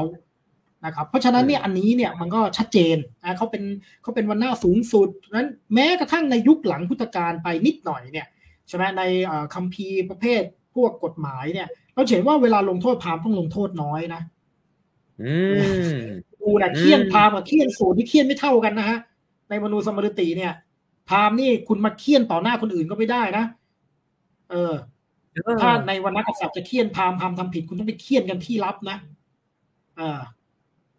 เอ้ยคำอธิบายนี้น่าสนใจนะ เพราะว่าจริง ๆ เนี่ย สมมุติว่าเราฟังเผลอๆแล้วเราลองคิดด้วยด้วยตรรกกะเหตุผลเนี่ยเรารู้สึกว่าจริง ๆ เนี่ย ชนชั้นนักรบเนี่ยควรจะมีอำนาจมากกว่า แล้วก็แล้วก็จัดการกับพราหมณ์ได้ แต่ผมก็กำลังคิดถึงว่าโลกตะวันตกมันก็มีอะไรคล้าย ๆ กันแบบนี้เนาะคืออมอำนาจของศาสนาจักรเนี่ย มันก็ใหญ่กว่าคิงอยู่ช่วงหนึ่งนะใช่แล้วก็เพราะว่าความเชื่อมันยังอยู่ใช่ไหมตอนนั้นเนี่ย คือมันก็จะมันก็จะซ้อนกันไง เพราะว่าพราหมณ์เนี่ยถือถืออำนาจทางศาสนา ใช่ไหมชี้ไปคุณบาปคุณเลวอะคุณก็เสร็จแล้วอะใช่ไหมแต่ในขณะเดียวกันเนี่ย กษัตริย์เนี่ยมีอำนาจทางการเมืองผสมเข้ามาด้วยไงคืออำนาจอำนาจอำนาจตรงๆอะใช่ไหมเพราะว่าจริง ๆ พราหมณ์ก็รับรองอำนาจกษัตริย์ไว้ระดับหนึ่งนะครับเขาเขียนไว้ในคัมภีร์มนูเลยว่าอำนาจของวรรณกษัตริย์คือทันทะแปลว่าการลงโทษนั้นเนี่ยคนอื่นไม่มีหน้าที่ลงโทษ มีแต่กษัตริย์ที่มีอำนาจในการลงโทษ แต่ถ้ามึงจะลงโทษกูอะมึงต้องลงโทษเบาๆไงใช่ไหมถ้าจะลงโทษพราหมณ์อืมเออ มันกลายเป็นอะไรแบบนั้นไปอืม เพราะจริงๆถามว่าไอ้อำนาจที่มันอ่าค่อยโอเคๆเพิ่มขึ้นในระบบอำนาจมันเกิดจากใครเกิดจากพราหมณ์ครับ ครับผม อืมอืมอ่าโอเคครับ เยี่ยมเลย คุณอธิบายได้กระจ่างมาก ไปต่อครับผมอ่าอันนี้ก็คือสัญลักษณ์ภายนอกของทวิชานะครับ คือหมายถึงว่าถ้าคุณเกิดครั้งที่สองเนี่ยเขาทำพิธีอันเนี้ยเขาจะคล้องสายสิญจนให้คุณอะอันเรียกว่ายัชโยบวีดเนี่ย มันจะคล้องจากไหล่ซ้ายไปสะเอวขวานะครับ เป็นสัญลักษณ์ คือเดี๋ยวนี้เรามักจะคิดว่าพราหมณ์เขาใส่กันไม่ใช่นะ ในอดีตเนี่ยเขาใส่กันทั้งสามวันนะก็คือพราหมณ์กษัตริย์แพทย์นะครับ ยกเว้นสูตร อันนี้เป็นซิมโบลิกของการเกิดครั้งที่สองเป็นสัญลักษณ์ศักดิ์สิทธิ์อืมนะที่เห็นได้ภายนอกของคนสามวันนะแรก อืมครับผมคือคือทุกวันนี้ก็ยังมีใช่ไหมโอ้ทุกวันนี้ยังยังใส่กันครับ แต่ว่ามีไม่ใส่ไม่แล้วก็มีนะ แต่ว่าก็อย่างที่บอกคนมักจะคิดว่าสายสิญจนนั้นเนี่ยมันเป็นของพราหมณ์ไม่ใช่นะครับ มันถูกใส่โดยสามวันนะบน อืมโอเคอืมอะวันนะเปลี่ยนได้หรือเปล่า อันนี้ผมยกตัวอย่างในเทวตำนานมานะครับ ซึ่งมันสะท้อนความคิดยุคพระเวทนะก็คือมันมีฤาษีตนหนึ่งชื่อวิศวามิตรอะหลายคนอาจจะเคยได้ยินใช่ไหมในในรามเกียรติ์นะครับเขาเป็นอาจารย์ของพระรามนะวิศวามิตรเนี่ยเดิมแกเป็นคนวรรณกษัตริย์นะครับ แล้วแกก็แค้นฤาษีวสิทธิ์น่ะแล้วก็ทะเลาะกันน่ะ แล้วก็บำเพ็ญตบะสู้อะนะครับ แต่ว่าเขาก็มีเงื่อนไขว่าคุณจะได้รับ อำนาจอย่างนั้นได้ก็ต่อเมื่อคุณเป็นพราหมณ์แกก็เลยบำเพ็ญตบะจนกลายกลายจนแกกลายเป็นพราหมณ์อะนะครับ ก็เป็นตัวอย่างหนึ่งว่า เออ มันเปลี่ยนได้ หรือว่ามีอันนี้อันนี้หมายถึงว่าในเชิงตำนานนะในเชิงตำนาน แล้วก็มันก็มีงานที่แสดงให้เห็นว่าเออคนในสมัยโบราณเขาอาจจะเปลี่ยนวันณะได้จริงๆหมายถึงยุคพระเวทนะครับ ยุคพระเวทนะอืมมีมีมีเส้นไหมเช่น สูตรไม่เปลี่ยน กษัตริย์พราหมณ์อ่าสลับได้อะไรเงี้ยมีไหมเออ น่าสนใจ อันเนี้ยเดี๋ยวจะเห็นในเรื่องชาติ เพราะว่าชาติเนี่ยเดี๋ยวคุณจะแต่งงานข้ามกันเฉยเลยนะครับ แล้วมันก็จะเกิดไอ้กลุ่มก้อนใหม่ ๆ ขึ้นมา ซึ่งมันก็ยังเชื่อมโยงกันกับไอ้อำนาจข้างบน ใช่ คุณต้องการเขียนอะไรครับครับผมผมกลัวคุณจะจริงจังไปอะต่อครับผมอ่า ทีนี้มันมีตำนานอีกเรื่องหนึ่งซึ่งขัดใจขัดใจศาสนิกชนมากเลยนะ ก็คือเรื่องพระรามฆ่าตัวละครตัวหนึ่งชื่อชัมพูกะชัมพูกะนี่แกเป็นสูตรนะครับ แกเป็นสูตร แล้วแกนึกไงไม่รู้ไปอยู่ในป่าบำเพ็ญตบะห้อยหัวลงมาจากต้นไม้นะครับ แล้วก็บำเพ็ญตบะนะโอ้แล้วแกก็ตบะแกแรงมากเลยอะปรากฏว่ามีลูกของพราหมณ์คนหนึ่งในเมืองอยุธยาตายไอ้พราหมณ์แกก็ไปสืบเรื่องราวว่ายังไม่อยู่ๆลูกแกตายว่าแกบอกอ๋อชัมพูกะแม่งไปบำเพ็ญตบะซึ่งอันเนี้ยเป็นสิทธิของพราหมณ์เท่านั้นนะวันนัสูตรท่านทำโอ้ นะครับปรากฏว่าแกก็เลยไปฟ้องพระรามว่า นี่แหละ เพราะไอ้ชัมพูกะเนี่ยไปบำเพ็ญตบะลูกกูเลยตาย พระรามก็เลยต้องไปหาชัมพูกะ แล้วก็ฆ่าชัมพูกะทิ้งแล้วตัดหัวเออแล้วลูกพราหมณ์ก็ฟื้นขึ้นมานะครับ เออ พระรามไปฆ่าสูตรที่บำเพ็ญตบะอืม เป็นไง ฟังแล้วขัดใจไหมคือชัมพูกะนี่ตกลงเป็นพราหมณ์หรือเป็นสูตร เป็นสูตร แต่แกบำเพ็ญตบะเหมือนพราหมณ์ ก็เลยแบแล้บวก็เลยไม่ได้ใช่ไหมอ่าแล้วพราหมณ์ก็ไม่พอใจว่าเนี่ยลูกเขาอืมตายเพราะว่าเนี่ยมันมีสูตรละเมิดกฎอะไรเงี้ยนะพราหมณ์ก็เลยต้องไปตัดหัวชัมพูกะนะครับและอันนี้เนี่ย อันนี้เรื่องนี้เป็นเรื่องที่แบบเหมือนหนามยอกอกคนฮินดูเลยโอ้โหพระรามผู้เมตตากรุณาต่อทุกคนทำไมไปฆ่าสูตรวะอะไรเงี้ยเออแล้วสูตรทำผิดอะไรวะมันแค่มันเป็นตบะเออ เออ เรื่องนี้นะมหาตมะคำพีแบบคือเออครับ กำลังคิดถึงความเท่าเทียมในเรื่องของการไม่รู้สิ คือถ้าบรรบำเพ็ญตบะไม่ได้นี่ในในเชิงของฮินดูนี่มันบรรลุธรรมได้ไหมเขามีไหมคำนี้หรือว่ามันคือการหลอมรวมกับพรหมมันอะไรอย่างเงี้ย ไม่ไม่ก็ถ้าแนวคิดยุคหลังมันไม่เกี่ยวกับบำเพ็ญตบะ แต่มันจะเป็นเรื่อง มันจะเป็นเรื่องของเอ่อการพักดีในพระเจ้า แต่แต่ยุคโบราณเนี่ย คุณต้องบำเพ็ญพรตอะไรเนี่ยถึงจะหลุดพ้นไอ้สิทธิ์พวกเนี้ยมันได้แต่พวกคนที่ศึกษาทางศาสนาไงม ก็คือพวกคนวันณะสูงสูงๆอะนั้นพวกสูตรเนี่ยเขาไม่มีโอกาสหรอก แต่ทีนี้เห็นไหมอ่าพระรามก็จัดไปเลยอะ ซึ่งผมคิดว่าอันเนี้ยมันค่อนข้างโหดมากนะ เพราะฉะนั้นคานทีกับรับพินทรนาถากูลเนี่ย แกแกพูดเลยเรื่องนี้แทรกเข้ามาดิสเครดิตพระรามประมาณนั้นอืมแต่ว่าหลายคนอย่างดรเอมเบก้านี่มองไปอีกทางเลย บอกว่าคนที่แต่งเรื่องเนี้ยอยู่ในรามายณะเนี่ยฉลาด คือคล้ายๆเหมือนกับว่า เนี่ยมันท้าทายเรื่องวันนะเลย คนฟังเรื่องนี้ยังไงก็ต้องคิด อืมอืมอืมเหมือนมาแบบเขย่า ใช่ไหมเขย่าอ่าว่า แล้วทำไมสูตรถึงบำเพ็ญตบะไม่ได้ล่ะทำไมต้องไปจำกัดอยู่แค่พราหมณ์ใช่ แล้วมันก็จะเห็นคนที่พยายามดีเฟนต์ในพระรามอะไรเงี้ยนะครับ แต่ว่าเรื่องนี้ก็เป็นเรื่องหนึ่งที่น่าสนใจที่มันไปปรากฏอยู่ในวรรณคดี อ่า เดี๋ยวดรอัมเบกานี่คือก็ท้ายๆนะครับ เราจะมาคุยกันมามาเนี่ยอ่าครับผมทีนี้มาแล้วครับไอ้ระบบที่มันทำให้เกิด การแบ่งแยกโดยการเกิดเนี่ยก็คือระบบชาติไอ้ระบบชาติเนี่ยเกิดนะมีหลักฐานชัดเจนในคัมภีร์ที่เรียกว่ามนูสมฤติ หรือมนูธรรมศาสตร์ มันเป็นหนังสือกฎหมายนะครับ ซึ่งเกิดขึ้นในช่วงประมาณพุทธกาลนะ แล้วก็อันเนี้ยมันก็จะเกิดแนวคิดที่ซับซ้อนกว่าวันนะและ เริ่มมีกลุ่มคนที่เราเรียกว่าจันทานและ เริ่มมีกลุ่มคนอวัลนะและ เริ่มกำหนดว่าถ้ามึงแต่งงานข้ามกันมึงจะกลายเป็นคนกลุ่มไหนบ้างแล้วแล้วก็ไอภาวะเนี่ยเราเรียกว่าวันนะสังกร หรือการเสื่อมของวันนะอืมอืมมันอันนี้เกิดขึ้นเมื่อไหร่ครับ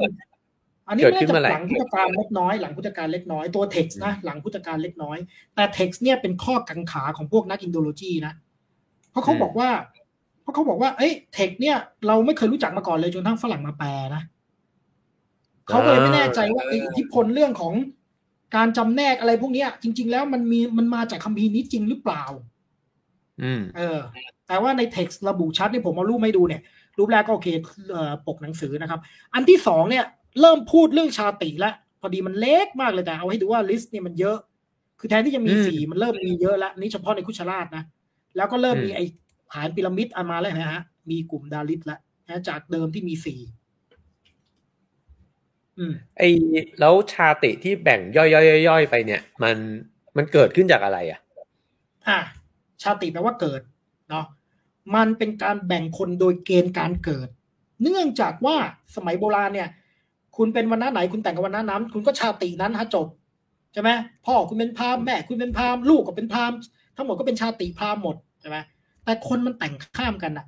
อ่า เช่น พ่อเป็นอืมพราหมณ์แม่เป็นวันณกษัตริย์ พ่อเป็นพราหมณ์แม่เป็นวันณะอะไรนะวันณแพทย์เอ่อแม่เป็นพราหมณ์พ่อเป็นวันณกษัตริย์ แม่เป็นพราหมณ์พ่อเป็นวันณะอันอื่นเริ่มแต่งกันอย่างเงี้ย หรือไม่ตั้งข้ามไปอืมสูตรอย่างเงี้ยนะครับ ทีเนี้ยมันก็เลยจะเกิดกลุ่มย่อย ที่เราเรียกซับคลาสเนาะก็คือกลุ่มที่เราเรียกว่าชาตินั่นแหละ และไอ้ตรงนี้แหละ ไอ้ตรงนี้แหละที่เมื่อกี้มีคนถามว่าเอ๊ะจันทานมาจากไหน มาจากตรงนี้ฮะมาจากอืมกฎของการกำหนดเรื่องแต่งงานข้ามกัน แต่แต่แต่แต่แต่จันทานไม่ได้เป็นคำเรียกกลุ่มนั้นทั้งหมดอืมอืม ความเข้าใจผิดของเราเรามักจะเรียกว่าคนนอกวันหน้าเนี่ยเป็นจันทานหมด ไม่ใช่นะครับ ถ้าเราดูในคัมภีร์มนูสมฤติจันทานเป็นกลุ่มเดียว ในบรรดากลุ่มทั้งหลาย ชาชาติทั้งหลาย ต้องแต่งยังไง ต้องไขว้กันยังไง ถึงกลายไปเป็นจันลูกทานถึงเนี่ยกลายถ้าจำไม่ผิดจันทานนี่จำไม่ผิดแม่เป็นพราหมณ์พ่อเป็นสูตร ถ้าจำไม่ผิดนะจริง ๆ มนูมันอยู่ใกล้ๆมือเนี่ยแต่กูขี้เกียจค้น เออเนี่ยมันอืมมันมันมันมันเป็นอย่างนั้น แต่ถ้าสมมุติว่า พ่อเป็นพราหมณ์แม่เป็นวรรณกษัตริย์ อันนี้ไม่เป็นจันทานนะครับ อันนี้จะเรียกว่าเป็นถ้าจำไม่ผิดน่าจะเรียกว่ากายสถากายสถาเนี่ย อาชีพอะไรกายสถาที่เป็นเสมียนโอ้ก็คืออะถ้าเกิดว่าคล้ายๆกับว่าสามวันนะบนแต่งกันเองนี่ไม่เป็นจันทาน ใช่ไหมอ่า ไม่เป็นแต่ก็จะด้อยกว่าวันณะเดิมของตน โอโอเค คือถ้าคุณเป็นฮะพราหมณ์เพียวมาเลยอะโอ้อันนั้นดีกว่าแน่ๆ แต่ถ้าเกิดคุณสมมติว่าไขว้กัน โอเค คุณอาจจะต้องถูกกำหนดให้ทำอาชีพอย่างอื่นหรือเป็นกลุ่มย่อยนะครับ อันเนี้ยก็จะก็จะก็จะเห็นเลยว่าเออมันมันจะแยกกัน แต่ถ้าคุณแต่งข้ามเลย เช่น คุณเป็นพราหมณ์คุณมาแต่งกับสูตร หรือคุณไปแต่งกับคนนอกวันหน้าอื่นๆเลยอะคุณก็จะถูกเป็นกลุ่มอื่นๆ เช่น เป็นจันทานเป็นเอ่อเป็นนิสาทะอะไรเงี้ย อุคระเงี้ยมันมีหลายชื่อ นะครับ แต่จันทานเป็นหนึ่งในกลุ่มเหล่านั้น แล้วกลุ่มเนี้ยก็จะโดนเหยียบ ทีนี้มนูมันไม่ได้แค่พูดเรื่องการกำหนด ไอ้เรื่องของกลุ่มนะ มันพูดเรื่องการลงโทษ พูดเรื่องของสิทธิอะไรบางอย่างด้วย พูดไอ้ที่เมื่อกี้ผมเล่าอะอืมถ้าคุณเป็นพราหมณ์คุณโดนตีน้อยหน่อยอะนั่นแหะพูดในมนูอ่าคืออมถามอีกนิดนึง เคยไปอินเดียกับเนปาลอะไรเงี้ย แล้วมันมีเขาก็อาจจะบอกว่าแบบ เอ่ออะไรอะ คนเนี่ยเวลาเกิดมา แล้วพ่อแม่ทำอะไรอย่างเงี้ยสมมตินะ ว่าแบบเป็นคนตีตีหม้ออะคือตีตีเหล็กให้เป็นหม้อขึ้นมาอย่างเงี้ยแล้วก็ลูกเนี่ยก็จะรับหน้าที่นั้นต่ออย่างเงี้ย อันนี้มันเกี่ยวกับชาติด้วยไหมไปถึงที่ในอินเดียใช่ไหมใช่ ใช่ฮะ คือชาติเนี่ยส่วนมากมันจะกำหนดอาชีพด้วยกำหนดขอบเขตแล้วก็กำหนดอาชีพนะว่าคุณทำอะไรได้อืมคุณทำอะไรได้เพราะฉะนั้นเนี่ย โดยเฉพาะกลุ่มวันหน้าต่ำเนี่ยจะโดนกำหนดให้ทำอาชีพที่คนอื่นไม่ทำเช่นอาชีพที่เกี่ยวข้องกับความสกปรกเพราะพวกเนี้ยมันจะไปเป็น concept เรื่องมนทินกับบริสุทธิ์อืมคือพวกเนี้ยจะถูกนิยามว่าเป็นคนที่มีมนทินโดยธรรมชาตินะโดยการกำเนิดโดยบิดามารดา โดยอาหารโดยการเลี้ยงดู มันอาชีพของ you ก็คืออาชีพที่เกี่ยวข้องกับเรื่องความไม่บริสุทธิ์ เช่นฟอกหนังลอกท่ออะไรเงี้ยนะอืมอ๋อ อ๋อแล้วพอเราหล่นไปอยู่ในอาชีพที่อะอาจจะถูกได้รับการยอมรับว่ามันต่ำเนี่ยนะเรามีสิทธิ์ที่จะตัวเองขึ้นมาใหม่ไหมแล้วก็ลูกเรามีสิทธิ์ที่จะขึ้นไปในวันนั้นที่สูงขึ้นไหมอืม ไม่มีครับถ้าเป็นระบบชาติอืมไปแล้วไปเลย ยกเว้นคุณคุณเนี่ยอันเนี้ยเลยกลายเป็นปัญหาไงคือชาติที่มันผูกเรื่องการเกิดไงคือมันเกิดมายังไงก็เป็นอย่างนั้นน่ะ เพราะฉะนั้นเนี่ยอันเนี้ยแล้วที่น่าประหลาดด้วยนะน่าประหลาดนะ อินเดียเนี่ยไม่ได้มีแต่ฮินดูนะครับ ที่ถือเรื่องชาตินะ มุสลิมเข้าไปในอินเดียถือเรื่องชาตินะ และประเทศรอบๆเนี่ยเนปาลเนเปิลเนี่ย ถือเรื่องชาตินะคือคือนั่นแหละมันคงไม่ได้เป็นแค่เรื่องความเชื่อทางศาสนาอย่างเดียวอะมันเป็นเรื่องการใช้อำนาจในการจำกัดคนให้อยู่ใน อยู่ในอะไรอยู่ในกลุ่มก้อนทางสังคมอะที่บังคับอะเออมันเป็นเรื่องเพราะฉะนั้นเนี่ยมันไม่ได้มีแต่ฮินดูที่ ถือเรื่องชาตินะครับ แม้แต่มุสลิมยังมีเลย ซึ่งอันนี้มันประหลาดมากเลยนะ เอออ่าโอเค อันนี้เราขยับมาถึงเรื่องของมามาถึงยุคสมัยที่เริ่มที่จะใช้การเกิดเนี่ย มาตัดสินละก็คือว่าคุณเกิดมาแบบไหนเนี่ยคุณก็คุณก็เป็นแบบนั้นต่อไปนะทีนี้เมื่อกี้มีคำถามหนึ่งน่าสนใจก็คือว่าเขาบอกว่าแล้วถ้าเกิดว่าคุณเป็นคนอินเดียเนี่ยก็คืออินเดียรวมๆเนี่ยนะ แต่งงานกับคนนอกศาสนาอ่าเป็นคนฮินดู แต่งงานกับคนนอกศาสนาจะเป็นยังไงอ่า อันนี้ยาก อันนี้ยาก ถ้าคิดตามระบบมนูอะวันหน้าสังกรแล้วฮะ ก็คือเสื่อมเลยเออ คุณเป็นสูตรเลยฮะพูดง่าย ๆนะครับ แต่ว่า เออ อันเนี้ยในอินเดียสมัยใหม่ก็ก็ก็ไม่พยายามจะพูดเรื่องนี้กันอย่างเปิดเผยอะ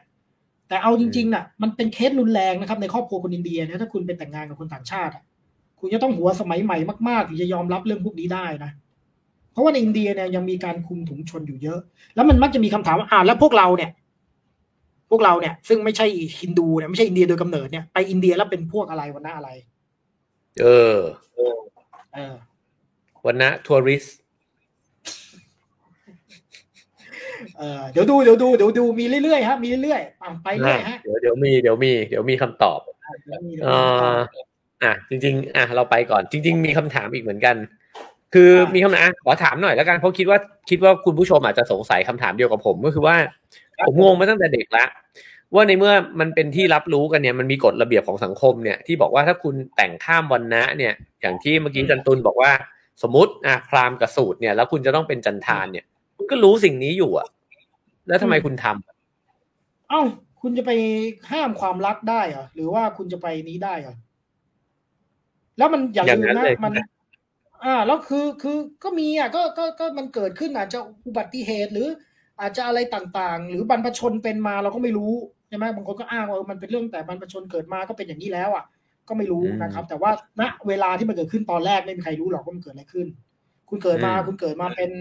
คนวันนะจันทานแล้วไอ้คุณเกิดเป็นไม่ไม่ใช่วันนะวันนะจันทานไม่มี คุณเกิดเป็นนอกอ่าวันนะแล้วอะ คุณจะรู้ได้ไงว่าบรรพบุรุษคุณไปทำอะไรมา หรือคุณแค่โดนอ้างว่าบรรพบุรุษคุณทำมา ก็ไม่รู้ฮะแต่มันเป็นมาอย่างนั้นแล้วอะเพราะฉะนั้นอันนี้นะมันก็เลยกลายเป็นปัญหามากๆในอินเดียที่ว่า เออทำไมกูต้องเกิดมาในสภาพนี้ว่ากูไม่ได้เลือกดีว่าใช่ไหมแล้วกูก็ไม่รู้ด้วยว่าจริงๆบรรพบุรุษกูทำอะไรมาจริงหรือเปล่า แล้วไอ้แต่ละกลุ่มก้อนเนี่ยเขามีมีมีอะไรอะ มีการรวมตัวนะ คือแม้แต่เอาอย่างนี้ชาติเนี่ย ในมนูพูดถึงกลุ่มที่มันเกิดจากการแต่งงานไข้กัน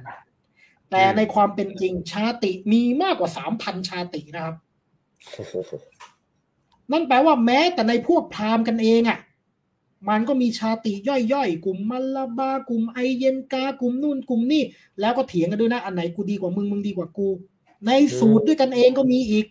สูตรนี้อันนี้กูสูตรบริสุทธิ์กว่ามึง กูสูตรอาชีพดีกว่ามึง กูสูตรประเสริฐกว่ามึง ก็ยังมีย่อยในวันหน้าต่างๆ เยอะมาก โอ้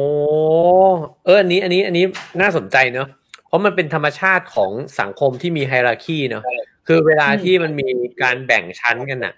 มันก็จะกดข่มกันอยู่แล้วก็แล้วก็พยายามที่จะปีนกันอยู่ตลอดเวลา อืมใช่อืมเพราะฉะนั้นในพวกพราหมณ์ด้วยกันเองก็ก็มีแบ่งแยกชาติออกไปอีก ในพวกสูตรก็มีแบ่งแยกชาติออกไปอีก ย่อยออกไปอีกมากมายนะครับเขาไปสำรวจเล่นๆมันสามพันเลยอะอืมครับผม โอเค ตอนนี้ผมเริ่มเป็นห่วงจันตุนนิดหน่อยว่า เรายังมาไม่ถึงครึ่งทางนะครับ คือวันนี้ถ้าเราไม่พบไม่ไม่ไม่อ่ามันหมดเวลาแล้วไม่ไม่ไม่จบก็ต่อได้นะฮะ ครั้งหน้าเป็นเป็นภาคสองได้นะครับ เพราะวันนี้มันเป็นเรื่องที่ซับซ้อนจริงๆนะครับซับซ้อนซับซ้อน อะอะทีนี้ไปต่อเนี่ยอันนี้ก็เทียบให้ดูเฉยๆว่าไอ้ระบบชาติกับระบบวันณะเนี่ยเขาเขาใช้คำว่า caste system นะแล้วก็แยกเป็นวันณะ system อันนี้แขกทำนั่นแหละนะครับ คนอินเดียก็ทำมา แต่เขาก็เห็นเลยว่า เออพยายามไม่เห็นเลยว่าไอ้ระบบชาติหรือ caste system เนี่ยกับวันณะ system เนี่ยมันต่างกัน คือเห็นเลยว่าอืมเออ วันณะเนี่ยมันพอจะยืดหยุ่นอะไรได้บ้างในยุคพระเวทนะแต่ว่าพอมันเอาไปรวมกับระบบที่จำแนกคนโดยการเกิด มันรวมเป็นหนึ่งเดียวกันแล้วนะครับ ตอนนี้เนี่ยนะเพราะฉะนั้นเนี่ยอืมมันก็เลยกลายเป็นสิ่งที่แข็งตัว ไม่ยืดหยุ่นนะครับ แล้วก็มีมีไอ้ restriction ข้อกำหนดข้อห้ามจำนวนมากมากมายเอออืมอืม โอเค ก็คือพอขยับมาถึงตรงนี้แล้ว มันก็กลายเป็นเรื่องของของคาสไปแล้วใช่ไหมก็คือไม่ยืดหยุ่นแล้วเริ่มที่จะไม่ยืดหยุ่นต่อไปใช่ครับณตอนนี้เรามาถึงจุดที่เรื่องวันนะเป็นเรื่องที่ไม่ยืดหยุ่นอีกต่อไปแล้ว เป็นเรื่องที่สัมพันธ์กับการเกิดแล้ว แต่ว่าดั้งเดิมมันคือระบบที่เรียกว่าชาตินะ แต่กระนั้นในอืมอินเดียปัจจุบันเนี่ยเวลาเขาพูด เวลาเขาถามวันนะเนี่ยเขาก็พูดเขาพูดชาตินะเออออืมแล้วเพราะฉะนั้นมันก็เลยเกิดกลุ่มคนที่เราเรียกว่า จันทานนะครับ ซึ่งอันเนี้ยไม่ได้เป็นศัพท์ที่เป็น general ในอินเดียนะในอินเดียเนี่ยเขาใช้คำว่าดาลิตคำที่สองอืมนะครับทลิตเนี่ยมันอ่านว่าดาลิตนะเป็นคำภาษาอืมมาราทีแปลว่า แตกแยกอะไรเงี้ยนะเออก็คือหมายถึงกลุ่มคนที่เขาถูกทำให้แยกออกไปหรืออะไรไป แล้วบางบางครั้งหนึ่งสื่อบางเล่มก็จะใช้คำว่าอะวันนะเอาคาสอะวันนะก็คือไม่มีวันนะก็คือไม่ถูกนับเลย อย่างนั้นใช่ไหมใช่ไม่ถูกนับเข้าในสี่วันนะ มันไม่ไม่เห็นมีคำไหนที่มันแปลว่า untouchable เลยนี่ ก็เนี่ยเขาก็แปลว่า untouchable ครับก็คือคือ untouchable เนี่ยมันเป็นคำที่ใช้ในภาษาอังกฤษ โดยที่ไม่ได้ตรงกับคำจริง ๆ มันมีนะ ผมไปค้นเจออยู่แต่ว่าจำไม่ได้แล้วคำว่า untouchable มีนะคำสันสกฤตแต่คำแขกก็มีอยู่ แต่ว่าไม่ได้ใช้แพร่หลายเข้ากับในปัจจุบันที่ใช้คำว่าดาริตคือเรื่องการเรียกวันนะว่าอะไรเนี่ย เรียกคนกลุ่มนี้ว่าอะไรนี่ก็เป็นการเมืองแบบหนึ่งนะ อืมอืมอืม มันเป็นการเมืองใหญ่ในอินเดียนะครับ การเรียกคนนอกวันนะว่าอะไรเนี่ย เช่นอืมตอนคานทียังมีชีวิตอยู่พยายามจะเรียกคนพวกนี้ว่าหริชนอืมที่เราเขียนว่าหริยันหริยันนะหริชนแปลว่าคนของพระเจ้านะครับ แต่ว่าคานทีนี่ก็แหมคือผมอ่านหนังสือบางเล่มนี่ผมก็เสื่อมศรัทธาในคานทีนะครับเดี๋ยวผมโชว์หนังสือนิดนึงนะเออคือเล่มเนี้ยครับอืม ได้ด็อ่าอนกเหมืเตออนกันร์เออเออนะแล้วก็บัณฑิตกับนักบุญคือผมคิดว่าไออรุณทตีรอยแกก็เขียนดีนะ คือแกก็หาข้อมูลมา สิ่งหนึ่งก็คือที่คานทีทำเนี่ยคานทีก็พยายามจะเลี่ยงคำว่าจันทานคำว่าอาวันนะคำว่า untouchable ไปใช้คำว่าหริชน ใช่ไหมที่แปลว่าคนของพระเจ้า แต่แกดันไปแปลว่า child of God อะเด็กๆของพระเจ้าอะซึ่งอันเนี้ยมันก็อืมเป็นนัยยะทางการเมืองไงว่ามึงอ่อนแอมึงเป็นเด็กไงกูต้องดูแลมึงไง อืมอืมอืมอืมครับผม หนังสือเล่มเมื่อกี้นี้ก็ไปฟังในอ่าช่องช่องราวฟิงเกอร์ได้นะครับ เคยหยิบขึ้นมาเล่าด้วยเหมือนกันนะครับ สนุกมากเลย ก็จะได้เห็นคานทีอีกมุมหนึ่งจากมุมของอรุณสตรีรอยนะฮะครับผมครับผม อ่าคราวนี้เมื่อกี้มาถึงจริง ๆ เรื่องของอ่าดาริสเนี่ย ก็โอ้โหอะอาจารย์ตุลพูดสักนิดนึงว่าว่าว่าโดนกดข่มมากมากมายขนาดไหน มีมีสไลด์มีอ๋อมีใช่ไหมมีภาพอะมีภาพโอเคอ่าจริงๆก่อนถึงดาริสอยากจะพูดอีกอย่างหนึ่งนะครับว่าไอ้กลุ่มคนที่เราเรียกว่าดาริสเนี่ยมันไม่ได้มาจากเฉพาะกลุ่มคนเอ่อวันณะต่ำเท่านั้นนะหรือคนอาวันณะเท่านั้นนะครับไม่ใช่แค่สูตร คือดาริสนี่เขาเรียกรวมสูตรด้วยนะ สูตรแล้วก็คนนอกวันณะทั้งหลาย และบรรดากลุ่มเอ่อที่เป็นชนพื้นเมืองเล็ก ๆ น้อยๆต่าง ๆ ด้วยนะครับ คือในอินเดียเนี่ยมันไม่ได้มีแต่ฮินดู ไม่ได้มีแต่อารยัน ไม่ได้มีแต่ดาวิเดียน มันมีกลุ่มที่เรียกว่าอธิวาสีนะครับอธิวาสีคือใครอธิวาสีเนี่ยอธิวาสีแปลว่าคนดั้งเดิม ก็คือคนพื้นเมืองกลุ่มต่างๆ นั่นเองที่ไม่ใช่ฮินดู ที่ไม่ใช่อารยันอืมที่ไม่ใช่ดราวิเดียน ไม่ใช่คนทมินนะครับ คนพวกนี้ก็เหมือนเรานึกถึงอะไรอะอะไรอะคนเผ่าต่างๆในบ้านเราอะใช่ไหมครับ คนอืมอืมไทยภูเขาคนซาไกคนเอ่อมงคนอะไรอย่างเงี้ยนะครับ ซึ่งอันนี้เนี่ย จะเห็นว่าเขาเขาเป็นชาติพันธุ์อื่น ๆ กลุ่มเหล่านี้มีเยอะมากในอินเดียนะอ่าแล้วก็มักจะถูกรังเกียจจากพวกฮินดูด้วยอ่าอันนี้ก็เรียกว่าอธิวาสีซึ่งบางทีก็ถูกนับรวมกับคนดาลิตด้วย เพราะว่ามีสภาพชีวิตที่อาจจะลำบากหรืออะไรอย่างเงี้ยมากกว่าด้วย ต้องเข้าใจว่าคนอินเดียอย่างที่บอกมันซับซ้อนนะครับ มันไม่ได้มีแต่ฮินดู เออครับ ทีนี้รัฐเนี่ยก็พยายามจะจำแนกคนเหล่านี้นะ แล้วก็ใช้ wording แบบของรัฐเองนะ มันก็จะมีกลุ่มที่เรียกว่า SC ST แล้วก็ OBC นะครับอืมเอออันแรกเนี่ย SC เนี่ยก็คือวันณะตามจำแนก ก็คือจำแนกเลย ชัดเจนเลยว่า ฉันอยู่วันณะนี้นี่นี่นี่นี่นะครับอืมอันที่สองเนี่ยก็คือกลุ่มชนเผ่าที่จำแนก ก็แบบอย่างเงี้ย อธิวาสีกลุ่มเป็นกลุ่มคนนี้เป็นกันดาเป็นกันนาดาเป็นนู่นนี่นั่นอะไรว่าไปนะครับอืมและสุดท้ายก็คือกลุ่มวันณะ วันณะล่างอื่นๆเขาเรียกว่า OBC นะครับอืมเราเรียกว่าชนชั้นอื่นที่ล้าหลังเออ back backward นะเออไม่รู้ใช้คำนี้ทำไมอะแต่ว่าโอเค หมายถึงวันณะล่างทั้งหลายนะครับ ซึ่งอันนี้เนี่ยรัฐบาลต้องทำสำนวนประชากร เพราะว่ามันไปเกี่ยวกับเรื่องกฎหมายนะ อืม อืม เพราะว่ากฎหมายอินเดียเนี่ย มันให้สิทธิ์ไม่เท่ากัน หมายถึงว่ามันจะมีโควต้านะครับ ซึ่งอันนี้เป็นแนวนโยบายตั้งแต่ก่อนได้รับเอกราช เช่น ต้องให้โควต้ากับคน OBC เท่านี้ในรัฐวิสาหกิจต้องให้เท่านี้ในราชการต้องให้เท่านี้ในสสอะไรเงี้ยอืมเอ่อมันเป็นเรื่องสิทธิ์เรื่องการเลือกตั้งเรื่องการรับราชการเรื่องอาชีพเรื่องการศึกษาด้วยอ๋อฮะแปลว่าอืมสมมุติว่าใน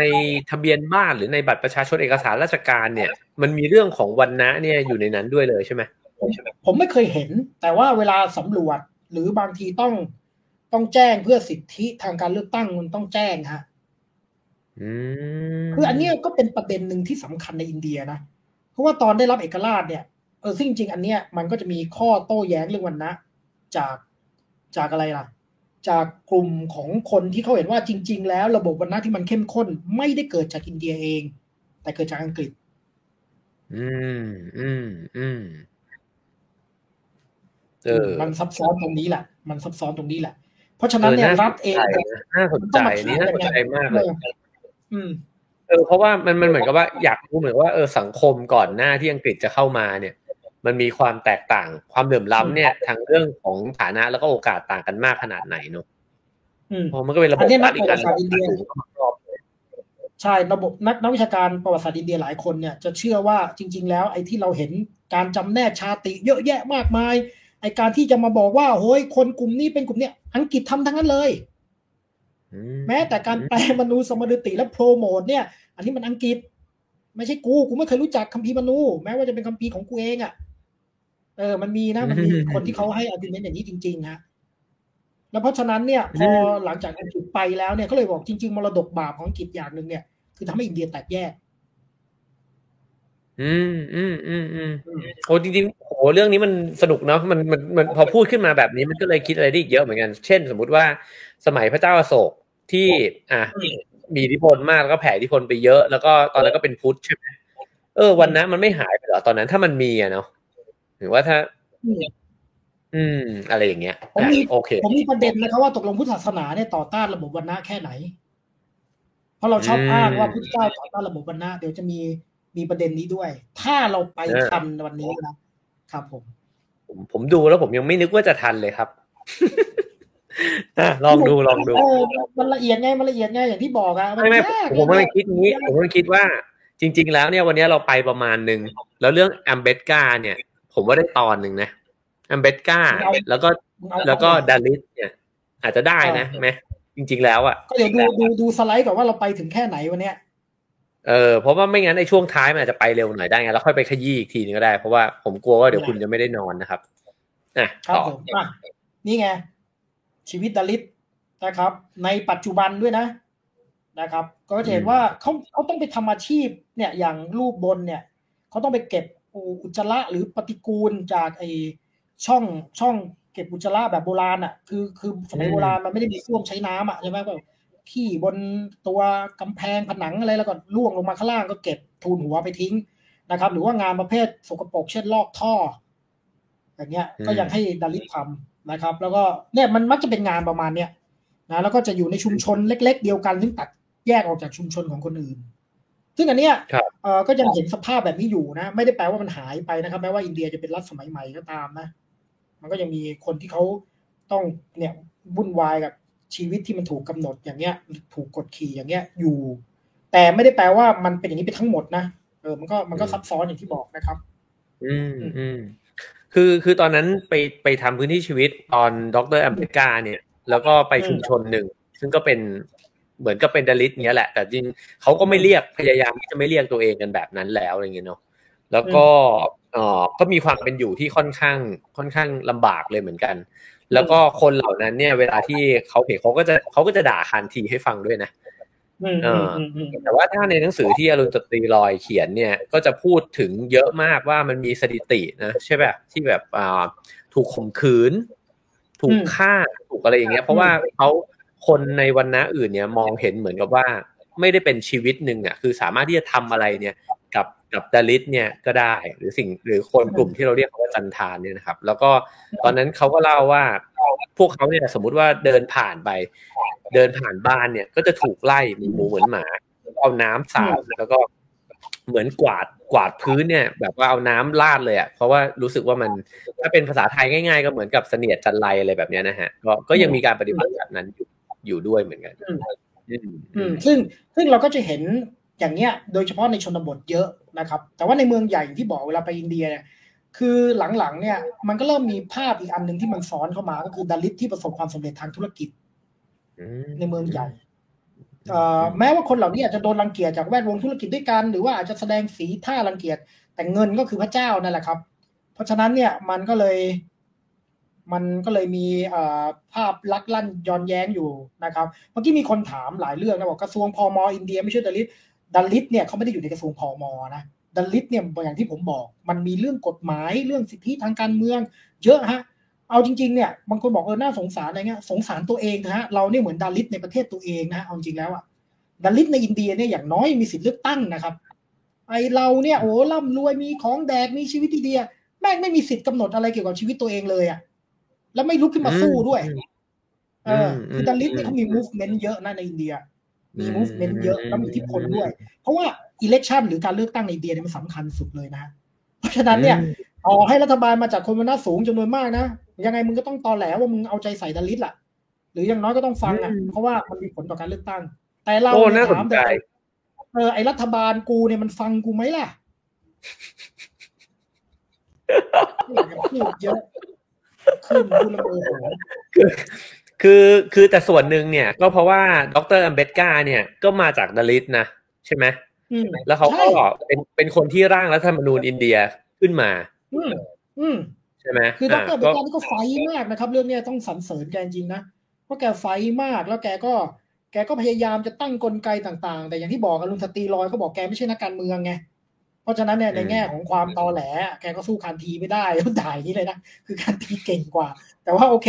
มันก็อีกเรื่องหนึ่งแหละเพียงแต่ว่านั่นแหละฮะเราจะเห็นว่าอินเดียเนี่ยมันพยายามไม่ได้ไม่ได้แค่ไปช่วยในเชิงสังคมสงเคราะห์แบบพอมอท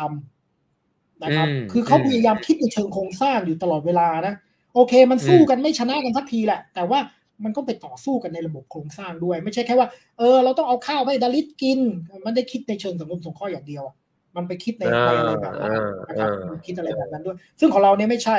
เราเจอคนจนเนี่ยแทนที่เราจะสร้างแผนพัฒนาเศรษฐกิจและสังคมที่มันสามารถจะพัฒนาคนขึ้นมาใช่ไหมเราก็ให้เงินมันบัตรคนจนอะไรเนี่ยคือถามว่ามันก็ต้องช่วยกันไหมก็ต้องช่วยในเบื้องต้น แต่ว่ามันไม่ได้เป็นการช่วยอย่างยั่งยืน แล้วก็นั่นแหละ ในไทยเนี่ยระบบชนชั้นก็มีนะครับ อย่าตอแหล เรามีชนชั้น เออ ใช่ใช่เดี๋ยวนะ เมื่อกี้ถามว่า อ๋อ จะถามว่าแล้วในอินเดียเขามีสวสองร้อยห้าสิบคนไหมไม่มีครับ ยกมือเลือกนายกได้ ไม่มีครับ ไม่มี อันนั้นมันยิ่งกว่าพราหมณ์อีกครับ อภิสิทธิ์แม่งโคตรเลยอภิสิทธิ์อภิสิทธิ์ชนโคตรนะครับสวนี่อยู่ชนชั้นไหนวะ เออ น่าจะพราหมณ์อะพราหมณ์แบบขั้นสูงด้วย เสกนายกได้อะใช่ไหมคือคือไม่ใช่รัฐบาลว่าเออประเทศอินเดียเนี่ยโอ้ดีทุกสิ่งทุกอย่างนะ แต่ว่า โอเค ระบบกลไกมันก็ยังทำงานอยู่บ้างอะนะครับ มันก็มีการเลือกตั้งที่ที่จริงจัง แล้วก็มีการเลือกตั้งที่ต่อสู้ขับเคี่ยวกันอย่างจริงจังมาก ๆ แล้วก็ไม่มีบัตรขยิบไม่มีอะไรคือน้อยมากนะอินเดียเนี่ยคนไกลเลือกตั้งค่อนข้างดี เพียงแต่ระบบการเมืองอินเดียเนี่ยมันมันเทินขวาซะเยอะ ตอนนี้อืมอะเดี๋ยวไว้ค่อยมาต่อเรื่องการเมืองกันในอินเดียนะครับ วันนี้เอาวันนะก่อนกลับมาที่วันนะก่อนไปมาอะนี่ไงคนที่เสนอว่าตกลงวันนะมันเข้มข้นขึ้นเพราะอังกฤษคนแรกเนี่ยซาชีทารูนนะครับ แกเป็นนักนักนักอะไรนะนักกิจกรรมที่น่าสนใจแล้วก็เป็นนักเขียนด้วยนะครับแกเขียนหนังสือไว้สองเล่มพอดีผมมีเล่มเดียวก็คือ Why I Am a Hindu กับอีกเรื่องหนึ่งเนี่ยไอเรื่อง ยุคมืดของอินเดีย ซึ่งทั้งสองเล่มเนี่ยแกเมนชั่นไว้ว่า จริง ๆ แล้วปัญหาเรื่องวันนะที่เราเห็นกันในปัจจุบันเนี่ยมันเกิดจากอังกฤษ คือคือแกก็มีหลักฐานนะคือแกก็จะบอกว่าเนี่ยแม้กระทั่งการแบ่งชาติจำนวนมากการตั้งกฎหมายที่แยกกันปฏิบัติต่อกันระหว่างวันนะต่างกันเนี่ย อังกฤษทำทั้งนั้นเลยนะครับกับอีกคนหนึ่งที่เป็นรูปคนเสื้อส้มเนี่ยนะท่านเป็นพระสวามีฮาราสานันทะ แกเขียนเรื่องฮินดูเคาเจอร์แกก็แกก็พูดคล้ายๆสัสิทารูนนะว่า เออจริง ๆ เรื่องเนี้ยมันเป็นเรื่องที่อังกฤษทำกับอินเดีย ถามว่าวันน้ามีไหมมีมีนะวันน้ามีอยู่แล้ว แต่ไอการปฏิบัติต่อกันระหว่างวันน้าที่มันแตกแยกขนาดเนี้ยอันนี้เป็นเรื่องของของอังกฤษ ผมว่าคุณต้องมาขยี้สไลด์เนี้ยสักตอนหนึ่งหรือไม่ก็เล่าเล่าว่าผลอาจจะเออมานั่งคุยกันว่าผลตอนที่อังกฤษเข้ามาในอินเดีย มันเปลี่ยนสังคมอินเดียลักษณะไหนบ้างก็สนุกดีนะครับ อืมอังกฤษจะได้จะได้ขนาดนั้นเลยเหรอ อังกฤษปกครองอินเดียเป็นร้อยปีนะครับ อืมคุณต้องไม่รู้ว่าอังกฤษปกครองอินเดียเป็นร้อยปีนะครับ แล้วร้อยปีนั้นเนี่ย ระบบกฎหมายเนี่ยซึ่งอังกฤษวางไว้ให้อินเดียเนี่ย ไปดูเลยฮะ ชัดเลยเขาแบ่งเลยนะว่า อะกลุ่มอาชีพนี้ หรือกลุ่มที่ทำงานราชการต้องมาจากวันหน้านี้ กลุ่มอีกวันหน้าหนึ่งทำอะไรคือแยกกันอย่างนั้นเลยอะเออเพราะฉะนั้นไอ้แยกและปกครองในอังกฤษทำมาก่อนนะครับ เพราะเราก็ทำมาเป็นร้อยปีเองโดยสำนึกแบบ อังกฤษที่มันตกอยู่ในคนอินเดียเลยนะ เพราะฉะนั้นเนี่ยไอ้ตอน reform ประเทศน่ะ ตอนตอนตอนที่กลับมาได้เอกราชเนี่ย ต้องคิดกันเยอะเลยอะ อืม อืมอืมจริงๆเออประเด็นนี้น่าสนใจมากน่าสนใจมากเลย เพราะว่าตอนนั้นอังกฤษมันก็น่าจะมีอิทธิพลเยอะมากเลย แล้วก็ถ้าเทียบกันแล้วประเทศสองประเทศนี้ในในตอนนั้นนี่โอ้โห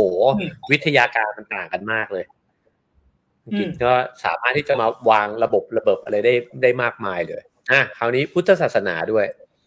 อ่า อันนี้แหละครับที่กูจะโดนด่าครับ ผม ก็คือครับ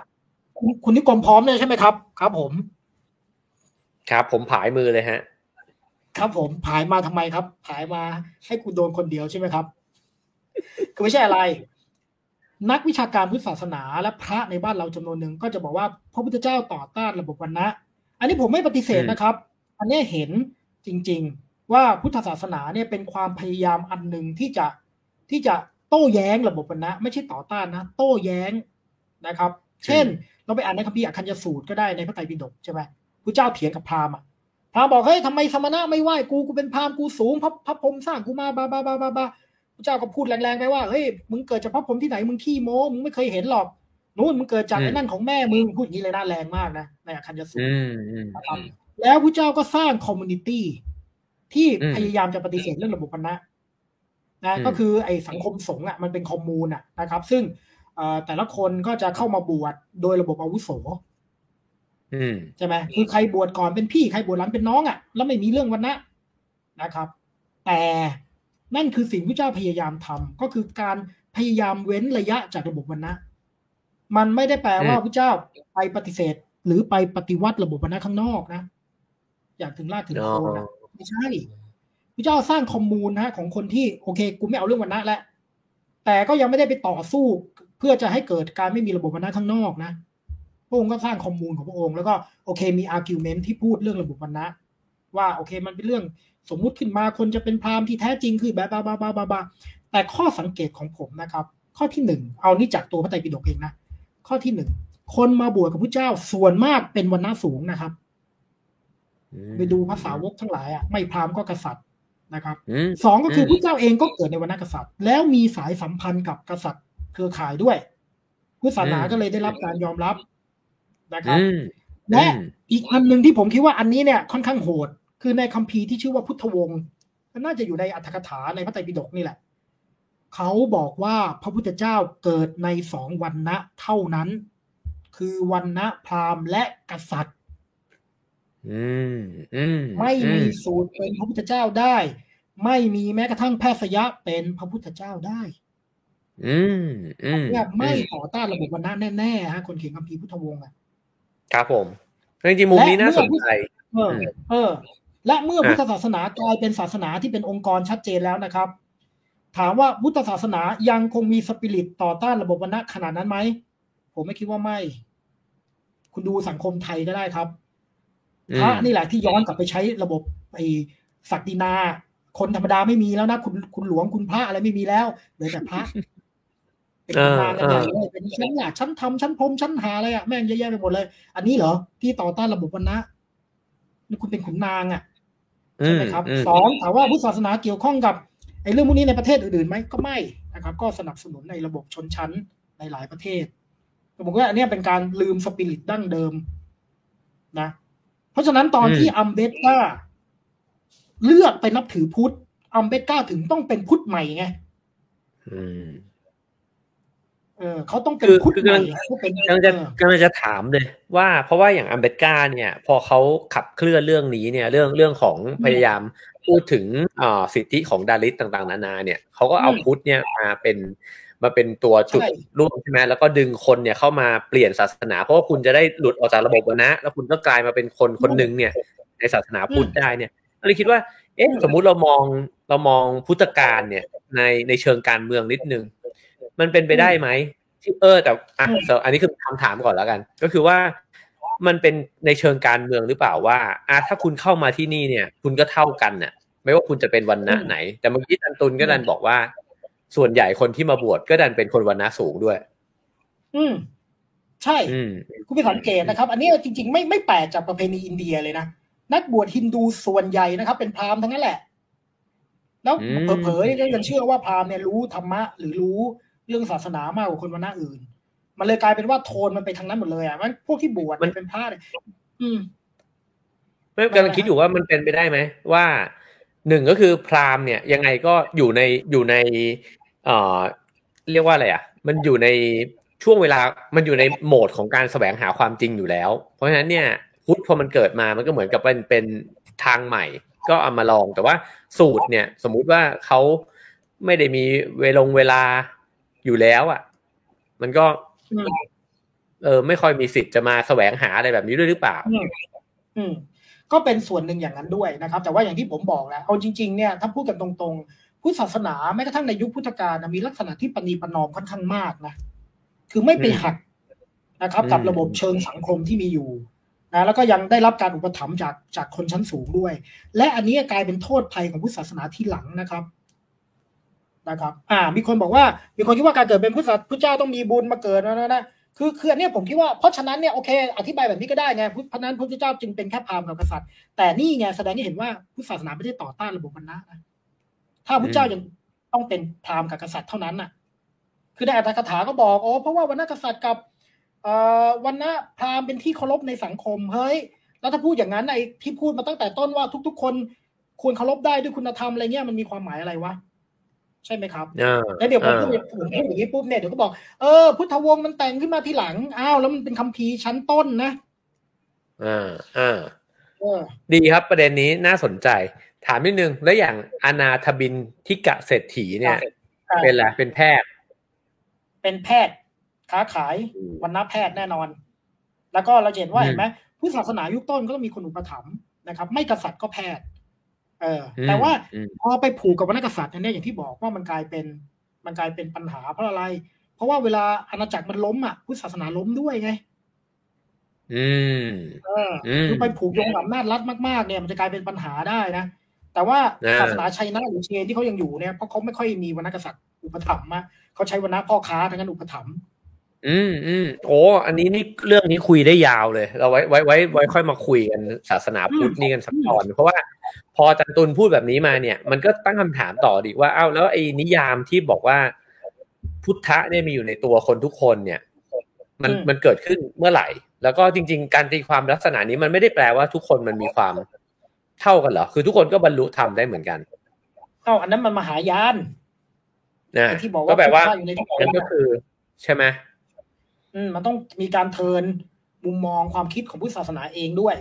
ใช่ไหมไปสู่ความเป็นมหายานมันอีกแบบหนึ่งนะครับ แต่ว่าอย่างที่บอกว่านั่นแหละ เราก็จะเห็นว่า คือผมไม่ได้ปฏิเสธนะว่าพุทธศาสนาเนี่ยก็พยายามจะปฏิรูปความคิดเรื่องระบบวรรณะหมายถึงพุทธศาสนายุคพุทธกาลนะ พยายามทำครับ อันนี้ไม่ปฏิเสธเลย แล้วก็น่านับถือมากด้วย แต่สปิริตเนี่ยมันค่อย ๆ หายไปไงใช่ไหมเมื่อพุทธศาสนามันกลายเป็นองค์กรไปผูกโยงกับอำนาจรัฐในประเทศต่างๆนะครับ เพราะฉะนั้นตอนอัมเบตกาเปลี่ยนมาเป็นพุทธเนี่ยเขาถึงต้องเป็นพุทธของเขาเองอะ ที่เขาเรียกว่าพุทธนวายานอะ คือกูเป็นพุทธใหม่ กูไม่ได้พุทธแบบไทยกูไม่ได้พุทธแบบพม่าลังกากูไม่ได้เป็นพุทธแบบเออทิเบตอะไรไม่ใช่นะเขาตั้งพุทธขึ้นมาใหม่เขาเรียกพุทธนวายานไงสปิริตเขาเขาพยายามย้อนกลับไปสู่สปิริต ของพุทธศาสนาแบบดั้งเดิม ซึ่งอันเนี้ยต้องอืมต้องอย่ามาเคลม พุทธไทยอย่าไปเคลม ว่าเขาเหมือนเราอืมอ่าอ่าอ่าโอเค ประเด็นนี้ จริง ๆ ไว้มาคุยเรื่องพุทธนี่ได้อีกหลายตอนแหละ ผมว่าอ่าอาจารย์ตุลอาจจะเล่าเรื่องพุทธศาสนาในอินเดียเล่าเรื่องพุทธประวัติอาจจะไม่รู้มันแตกต่างจากเราไหมในอินเดียมีการเล่ากี่เวอร์ชั่นไม่รู้เนาะแล้วก็ ต่างๆนานาผมว่าพุทธศาสนาในอินเดียนี่ยังมีอีกหลายแง่มุมเลย เดี๋ยวไว้มามามาต่อกันนะครับ วันนี้ก็อาจารย์ตุลเกริ่นประเด็นนี้ไว้ก่อนอะโอเคอะทีนี้อีกเดี๋ยวอันหนึ่งที่ผมถามคุณคุณนิดนึงก่อนผมถามคุณนิดนึงก่อน ตอนนี้สไลด์มันเหลืออีกเยอะเลยอืมคุณจะเอาถึงกี่โมงคุณจะเอาคุณเอากี่นาทีบอกมาเมื่อกี้มันมันเมื่อกี้มันรูปไอ้นี่ใช่ไหมพวกนักบุญใช่ไหมตอนนี้มันเท่าไหร่อ่าไซส์ที่เท่าไหร่แล้ววะมันเหลืออีกอันปที่ระมาณอะไรสิบแผ่นน่ะโอ้โห เย็ดโคก ก็คือมาถึงครึ่งเดียวเอง ก็คือ เออหรืออะโอหรือเคจะหรือจะเอาไว้ตอนสองไหมล่ะนะเอาเอารูปรูปเมื่อกี้แล้วก็แล้วก็พักไว้ก่อนแล้วเราอ่าคุยกันต่อ อ่าเพราะจะครัได้บพูดเรื่องด็อกเตอร์เดี๋ยวไม่งั้นเดี๋ยวคุณผู้ชมก็จะนอนกันดึกนะครับ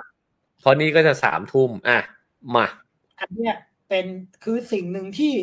นักวิชาการพุทธไทยไม่ค่อยพูดถึง ก็คือระบบวันนะมันไม่ได้ถูกโต้แย้งจากพุทธศาสนาอย่างเดียวโว้ยคือในฮินดูเองมันก็มีนะครับ แล้วขบวนการนี้มันสำคัญมาก ๆ ด้วย แล้วต้องบอกว่าแม้กระทั่งดรอัมเบดกานะ ก็เติบโตขึ้นมาจากครอบครัวที่เขามีพื้นฐานแบบนี้ กลุ่มนี้เนี่ยเขาเรียกว่ากลุ่มขบวนการพัตติพัตติมูฟเมนต์เราเคยคุยกันไปแล้วใช่ไหมเรื่องเทพที่แบบ มีนักบุญคนนั้นคนนี้เทพมาอยู่ดูแลเขาอะไรเงี้ยกลุ่มคนเหล่านี้แหละครับ คือคนที่ต่อต้านระบบวันนะอย่างจริงจังในศาสนาฮินดูเอง อืมอ่าคนแรกเนี่ย นามเทพ นามเทพนี่เป็นสูตรนะครับ แล้วก็เป็นอืมเซนส์สมัยเอ่อคริดศตวรรษที่สิบสามนะคนที่อืมสองตุการามนี่เกิดหลังมาน่าจะประมาณสองร้อยปี คนสุดท้ายเอ่อเอ่อโจขาเมลาโจขาเมลานี่น่าจะอยู่ร่วมสมัยกับนามเทพเอ่ออตุการามเป็นสูตร โจขาเมลานี่เป็นอาวันนะเลย เป็นดาลิตเลยอืมนะครับพวกคนพวกเนี้ยเขาก็อยู่ในแคว้นมหาราษฎร แล้วเขาเป็นกวี เขาเป็นเซนส์ที่เขาเป็นกวีเป็นนักบุญกวี เขาก็แต่งอืมบทกวีนิพนธ์เพื่อแสดงความรักต่อพระเจ้า ปฏิเสธเรื่องระบบวรรณะอย่างชัดเจนนะครับ แล้วก็ทำสิ่งที่สังคมอาจจะเอ่อรู้สึกเขาละเมิดกฎเกณฑ์ของวรรณะเช่นเนี่ยโจขาเมลาก็เข้าไปในวิหารพระวิโทบาอย่างเงี้ย ซึ่งพวกเมื่อก่อนเนี่ยเทวรูปนี่เขาไม่ควรวรรณะต่ำไปดูนะอะไรอย่างเงี้ยนะครับแล้วกลุ่มพวกนี้เขามีอิทธิพลต่อชาวบ้านมาก แล้วครอบครัวของดรเอเมริกาเนี่ยก็คือ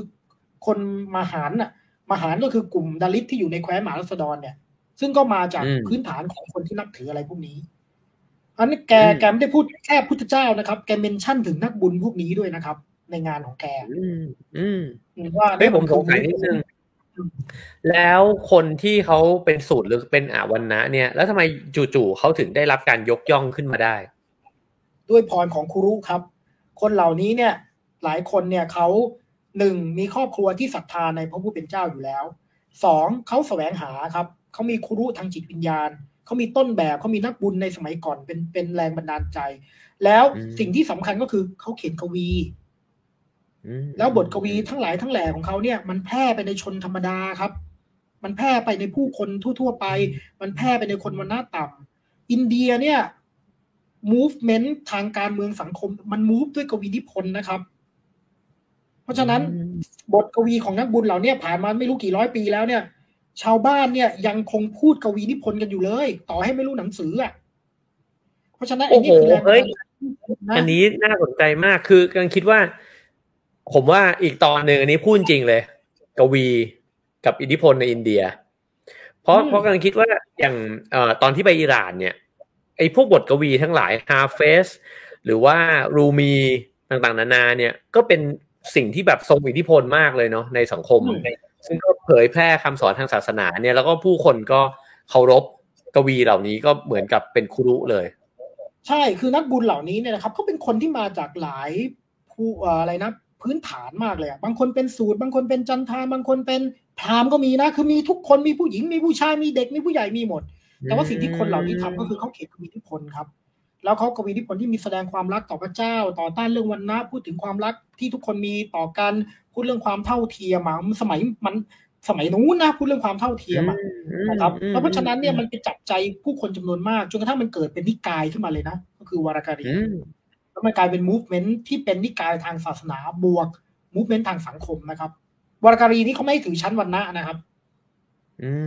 มโอเคเพราะฉะนั้ก็นคือัอนว่านี้แหละอันนี้คุณอืมก็คือเป็นฮินดู ที่อืมไม่ได้แบบถือชั้นวรรณะอย่างนั้นเหรอ ใช่โอ้วันนะ is not matter คุณอาจจะบอกว่าคุณเกิดวันนั้นไหนแต่ว่า is not matter คุณห้ามถืออว่าเอ้ยคนนี้เป็นตอมกับชัดห้าม เพราะนักบุญของคุณยังเป็นจันทานเลย เออใช่เอ๊ะถ้าอย่างนั้นแปลว่า แปลว่าสมมตินิกายหรือแนวทางแบบนี้เนี่ย คนที่เข้าร่วมเนี่ย ก็จะไม่มีคนในในวันนะแบบเช่นพราหมณ์กษัตริย์อย่างนี้ไหมมีน้อย ส่วนมากเป็นชาวบ้าน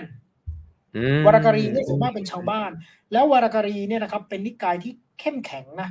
คือเขาเป็นมูฟทางสังคมหลายร้อยปี แล้วเขาก็ยังคงมูฟกันต่อมานะจนถึงปัจจุบันนะครับ ผมเนี่ยมีความใฝ่ฝันว่าเลยว่าผมสักวันหนึ่งผมจะไปดูสถานที่ของนักบุญเหล่าเนี้ในอินเดีย ผมอยากจะไปกราบแทบเท้าในโจขาเมลาเนี่ยว่า เออมันเป็นการที่คนเขาพูดถึงความรักในเพื่อนมนุษย์การที่เขาพยายามจะ ต่อสู้กับไอ้ระบบชนชั้นวรรณะเนี่ย แล้วอันนี้เป็นฮินดูที่คนไทยไม่เล็กคอกไนด้วย คนไทยโฟกัสแต่เทพอะคนไทยไม่เคยพูดถึงนักบุญ ไม่เคยพูดถึงมิติที่มันลึกซึ้งของฮินดูก็คือกวีนิพนธ์ความเป็นอะไรชาวบ้านชาวบ้านเนี่ยเพราะฉะนั้นวันนี้ผมถึงแต่งตัวมาแบบนี้เพราะผมอยากจะอืม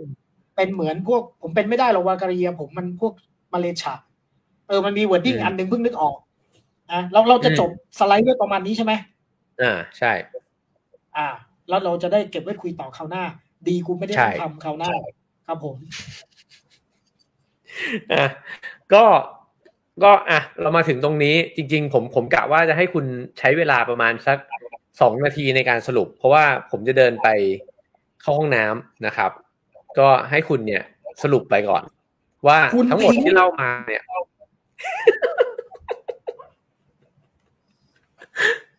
ทั้งหมดที่เล่า มาเนี่ยคุณถ่วงเวลาสิว่าคุณต้องการคุณคุณสามารถได้สาระอะไรจากวันนะที่เล่ามาเอาวันนี้เป็น EP หนึ่งนะครับ แล้วเดี๋ยวเราจะมาต่อกันใน EP สองด้วยอะเชิญจันตุลคือมึงโซโล่มึงเดี่ยวทิ้งวิทยากรให้พูดโดยที่มึงไปฉี่เนี่ยนะกูไม่เคยเห็นรายการไหน ปฏิบัติต่อแขกรับเชิญแบบนี้เลยครับ เอาไปครับไป ครับผม ไม่ใช่กูไม่ปวด กูก็ปวดแต่กูอดทน เพราะว่ามันเป็นหน้าที่ นะครับผมแม่งมีงี้ด้วยว่ะ คุณผู้ชมดูดิครับว่า คือผมไม่เคยเห็นการทิ้ง การทิ้งคนรับเชิญเนี่ย แล้วให้พูดคนเดียวนะครับ ชิงชิงยังอยู่ใช่ไหมครับ คุยกับผมหน่อยได้ไหมฮะชิงชิงโอ้เนี่ย ทุกคนก็ทิ้งผมไว้ในรายการนี้นะ ให้กูปิดรายการแล้วกูจบเลยไหมไม่ได้อีกนะครับ โอเค เอางั้นสรุปนะครับ วันนี้เนี่ยจริงๆก็คือชวนทุกคนมาดูกันเรื่องวันนะ นะครับว่าจริงๆวันนะในอินเดียเนี่ยมันมีความซับซ้อน มันไม่ได้เป็นแค่เรื่องชนชั้นนะครับ มันไม่ได้เป็นแค่เรื่องของเอ่อการแยกคนออกเป็นกลุ่มๆ มันมีความซับซ้อนหลายเรื่อง แล้วมันก็มีระบบหนึ่งที่เราไม่ค่อย ไม่ค่อยอาจจะไม่ค่อยรับรู้คือระบบชาติที่มันซ้อนกับระบบวรรณะนะครับ แล้วก็แล้วก็จะเห็นเลยว่าเออมันมันมีความเปลี่ยนแปลงมีพลวัตนี่คือภาพเบื้องต้นนะที่ผมอยากจะให้เห็น แล้วก็ผมก็พยายามจะพูดใน part หลังนะครับ ในคราวหน้าว่าไอ้ระบบวรรณะที่มันมีอยู่เนี่ยมันถูก ต่อต้านมันถูกสนับสนุนนะครับ มันกลายเป็นประเด็นทางการเมืองอะไรยังไงบ้างนะครับ ซึ่งอันนี้ก็จะเก็บไว้ข่าวหน้า อาจจะเริ่มมีประพิมพ์ประพายนะครับดูดีฮะ อันนี้ผมผมรู้สึกเศร้ามากเลยนะครับว่า มันทิ้งกันอย่างนี้ได้เลยฮะต่อไปเนี่ยมึงเปิดเพลงนะครับ เปิดเพลงเนี่ยแล้วฟิงเกอร์ชานอปรัตทัตทัตแล้วผมเข้าเลยนะครับแล้วผมพูดเลย พูดไปจนจบ นะครับ แล้วตอนที่ขึ้นบัญชีโอนอะ เอาเป็นชื่อกูเลยนะครับผมนะฮะเออเนี่ยมันต้องอย่างนี้เลยนะครับ นี่มึงเล่นทิ้งไปเยี่ยวกันอย่างนี้เลยนะฮะอ้าวกลับมาแล้วเหรอครับพี่เสด็จหรือยังผมแสดง ผมแสดงความรักต่อคุณด้วยการที่ผมพยายามใช้เวลาให้น้อยที่สุดเพื่อที่จะกลับมาเป็นเพื่อนคุณ ครับผม คุณสะบัดครับเสด็จมาเรียบร้อยแล้วใช่ไหมครับ นี่ผมต้องแบบว่าพยายามขยโยกตัวมา เพราะว่าผมก็ยังเดินได้ลำบากนะครับ แต่ว่าด้วยความรักความกรุณาที่มีต่อคุณเนี่ย นี่คือการฉี่ที่เร็วที่สุดในชีวิตผมละคุณวันหลังคุณซื้อผ้าอ้อมผู้ใหญ่หรือแผ่นรองเยี่ยวหรือคอมฟอร์ตร้อยไว้ก็ได้นะครับ คือถ้าจะขนาดนี้นะครับ หรือคุณกินน้ำให้น้อย เนี่ยมันที่มีคนพูดเลยว่าเนี่ยสงสัยอาจารย์ตุลก็ใช้แพมเพิร์ดดีเนี่ยไม่ไม่ไม่ไม่ได้แบบต้องลุกไปอะไรเนี่ยนะครับ คุณดูคุณดูผมอยากให้คนดูดูว่ามันมีการทำอย่างนี้กันด้วยนะคืออยู่แม่งก็ทิ้งเลย ทิ้งแขกรับเชิญทิ้งวิทยากรประจำรายการไปเลย ไปเยี่ยววันหลังกูเอาบ้างเดี๋ยววันหลังกูไปขี้เลย จริงๆก็ปวดขี้อยู่ครับผม คือผมรู้อยู่แล้วไงว่าคุณน่ะ เอาอยู่นะคือยังไงเนี่ย เอาอยู่แล้ววันหลังผมจะขออาบน้ำเลย นะอาบน้ำเปลี่ยนชุดแปรงฟันเลย แล้วคุณก็โซยต่อไปก่อน คือคือจริง ๆ เนี่ยผมว่าเขายังเกรงใจกูคือเมื่อกี้ต้องเล่าให้คนดูฟังว่าก่อนเข้ารายการเขาบอกเขายังไม่กินข้าวเขาก็ซัดกล้วยเขาก็กินกล้วยกินอะไรอะคือเห็นแล้วก็สงสารว่าเออ ก็พยายามจะทำให้ตรงเวลาแล้วก็อะไรเนี่ยนะครับ แต่ว่ามึงกูทิ้งกูไปเนี่ยกูไม่เคยมีรายการไหนเขาปฏิบัติต่อกูอย่างนี้เลยนะครับ ผมครับ ครับ โอ้นี่เมื่อกี้ฟังคุณเลยคิดเลยว่าเออพวกเรานี่ควรแล้วนะถ้าอ้อมผู้ใหญ่อะไรเงี้ยนะจริงๆควรจะเข้ามาเป็นสปอนเซอร์เรา เพราะว่าเราก็จำเป็นนะอาจจะถึงวัยที่กั้นฉี่กันลำบากแล้วนะครับ ก็ยินดีนะครับ ถ้ามีพ่ออ้อมผู้ใหญ่นะฮะเราก็จะทดลองใช้นะให้จันตุนนี่ได้ใส่ไปบรรยายไปแล้วเราจะบรรยายมาราธอนเพื่อที่จะพิสูจน์ศักยภาพการซึมซับดีไหมครับ เคยทดลองไหมเคยทดลองใช้ยังเคยเคยใช้ยัง ใช้ตอนผ่าตัด โอ้เป็นไงบ้างคือไม่มีประสบการณ์การใช้แพมเพิร์ดหรืออะไรพวกนี้ก็เลยอยากรู้ว่าเป็นไงเฮ้ยมันแห้งนะมันโอเคนะคือไม่แล้วตอนเยี่ยวอะรู้สึกยังไงที่แบบเยี่ยวไปเลยอะแบบไม่ต้องมีอะไรคือเยี่ยวไปเลยออกไหมเออว่ะอ๋อไม่ไม่ไม่มันใช้ตอนที่ไม่รู้ตัวว่ะฮะคือตอนนั้นพอพอยาชา พอยาชามันหมดน่ะ หมอเขาบอกว่าต้องต้องฉี่เองให้ออก ถ้าเคยผ่าตัดจะรู้ มันจะมีคนอธิบายว่าพอผ่าตัดแล้วไม่ฉี่เองมันจะโดนสวน ซึ่งแบบสวนอืมเป็นประสบการณ์ที่แย่มากกูเคยเออมึงเคยโดนสวนเหรอฮะ ยังไม่โดนไงรอดมาไงอ๋อเออ นี่เมื่อกี้มีน่ากลัวมากมีคุณผู้ชมเขาเขาแบบอ่านออกด้วยว่าที่เร่งสไลด์เนี่ยให้รีบจบเนี่ย เพราะไม่ไหวละจะไปฉี่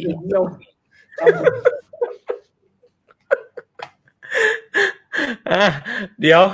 คราวนี้ก็ต้องเอ่อช่วยเหลืออาจารย์ตุลกันนิดนึงนะครับ เพราะว่าวันนี้เขาเตรียมมาโอ้โหผมอยากให้เห็นตำรา อยากให้เห็นตำราที่เขาใช้ คือครับผมอย่างที่บอกว่าเออจริง ๆ แล้วเนี่ยสภาพเศรษฐกิจในครอบครัวก็ไม่ได้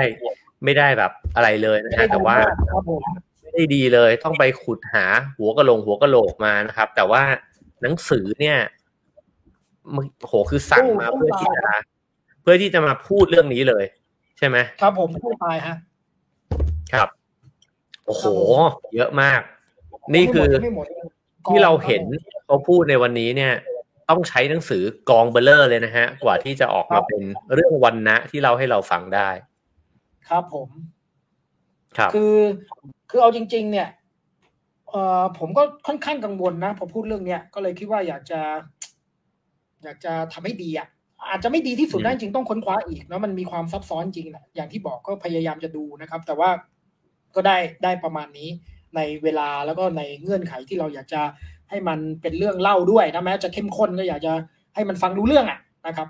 อืมก็เลยมาอืประมาณที่ได้ แต่ว่า ถ้าอนาคตอยากจะเขียนเรื่องนี้อะไรก็เดี๋ยวจะมาแจ้งให้ฟัง แล้วก็ส่วนเรื่องนักบุญที่ต่อต้านระบบวันหน้าทั้งหลายเนี่ยจริงๆช่วงนี้กำลังเขียนอยู่เลยนะ ในมติชนอืมเขียนเป็นตอนๆเลยไปอ่านได้เลยมาทีละคนเลย ตุการามเอกนาถชยาเนสวนอะไรเนี่ยไล่ไปทีละคนเลยอ่าก็เพราะช่วงนี้รู้สึกประทับใจอะไรพวกนี้ อืมถ้าใครซื้อมติชนสุดสัปดาห์อ่านอยู่ก็อ่านจากคอลัมน์จันตุนได้ ถ้าไม่ได้ซื้อก็ยังมีให้อ่านอยู่ดี ก็คือติดตามเพจใช่นะครับ เพราะว่าจันตุนก็จะเอาใช่ครับลิงก์เนี่ยลงอยู่เรื่อยๆนะครับใช่คครัมบกริดผมคุยเต็ดเข่งนะฮะอาจารย์ใช่ไหมอาจารย์คมกริดอ่าชื่อใช่เพครับผมจนะครับเดี๋ยวจริงๆก็อาจจะขึ้นไว้ให้ นะครับ แต่ว่าผมเห็นตำราคุณแล้วผมก็มีความสงสารว่าคุณมาเนี่แล้ยวครับต้องเอามาเงินแล้วครับช่วงเวลาที่ทุกท่านรอคอย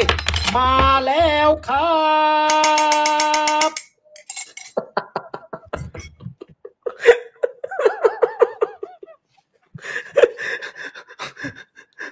เห็นแล้วก็สงสารนะครับ สงสารคือ ต้องต้องมาแบบว่าบอกเล่าความรันทดตัวเองนะฮะเพื่อที่จะได้เงินในการประกอบอาชีพต่อไปแบบนี้นะครับ แต่ถ้าไม่ทำก็ไม่มีอะไรกิน ครับ ผมให้คุณเปิดมาก่อนเลยครับ มาแล้วครับ ช่วงมิจฉาชีพเนี่ยครับ ผมให้คุณเปิดเลยวันนี้นะครับ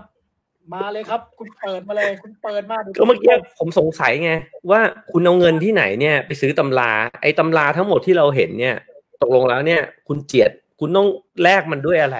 คุณเสียอะไรไปบ้างกับการแลกตำราเหล่านี้มา ผมผมต้องพูดอย่างนี้เลยนะ ผมเนี่ยไปวัดไม่ใช่ไปทำบุญเพราะผมไม่มีเงินไปทำบุญหรอก ถ้าอืมผมได้ยินเสียงกองยาวอะไรที่ไหนเนี่ย แต่วงเนี่ย ผมบึงไปวัดเลยวัดใกล้ๆเนี่ยผมไปเลย เพราะผมรู้ว่าอืมก็จะต้องมีแห่นาคแล้วเขาจะโปรยเงินโปรยเงิน ผมก็เอาล่มขาดขาดๆที่ผมมีเนี่ยไปยกขึ้นอย่างเงี้ยนะครับ รอให้ แล้วเนี่ยผมก็กระทุ้งไอ้เด็กวัดเนี่ยกระแทกเลยเนี่ยเพื่อเอาเงินมา นะครับ หรือเขามีเผาศพแล้วเขามีไอ้โปรยกระประพฤกษ์ก่อนแบบเอาศพเข้าเมนเวียนเมนอะ ผมก็ไปให้รู้ฮะที่ไหนมีงานบวชเพราะว่าผมจะได้กินข้าวสักมื้อหนึ่งนะครับ ที่เขาเหลือๆแล้วอะจากงานผมว่าผมขอกินข้าว แล้วผมก็เอาเงินพวกเนี้ยเงินที่ได้จากกระประพฤกษ์ต่างๆ การโปรยทานต่าง ๆ เนี่ยนะครับ ไปฮะงานไหนมีผมไป ผมรู้ที่นี่เขามีทิ้งกระจาด ผมก็เอามานะครับ ก็มาเพื่อจะเจียดรวมมาซื้อหนังสือ นั้นคุณก็จะเจอผมได้ตามงานวัด พวกเนี้ยงานบวชงานศพงานอะไรต่างๆ เหล่านี้ นอกจากได้กินฟรีแล้วก็ได้ได้เงินด้วย ซึ่งคือกว่าจะคุได้ณสักคุณใช้ล่มเนี่ยล่มมันก็ขาดขาดๆด้วยใช่ไหมคือใช่เงินเนี่ย แม้ว่าจะรองรับมาได้ มันก็รั่วไปตามรูของล่มเหล่านั้นใช่แล้วพอเด็กเด็กเด็กวัดมันมาชุบอันที่ล่วงจากล่มผมผมยกมือไหว้เด็กวัดอย่างเงี้ยพี่ขอลุงขอเถอะลูกนะครับว่า เนี่ยหนูเอาไปบาทนึงเดี๋ยวหนูก็เอาไปซื้อลูกอม ไปซื้อไอ้ขนมที่อะไรสิ้นเปลือง หรือมึงก็ไปซื้อกาวมาดมอีก กูเนี่ย ลุงเนี่ยก็คือซื้อซื้อหนังสือนะลูกหนังสือเนี่ย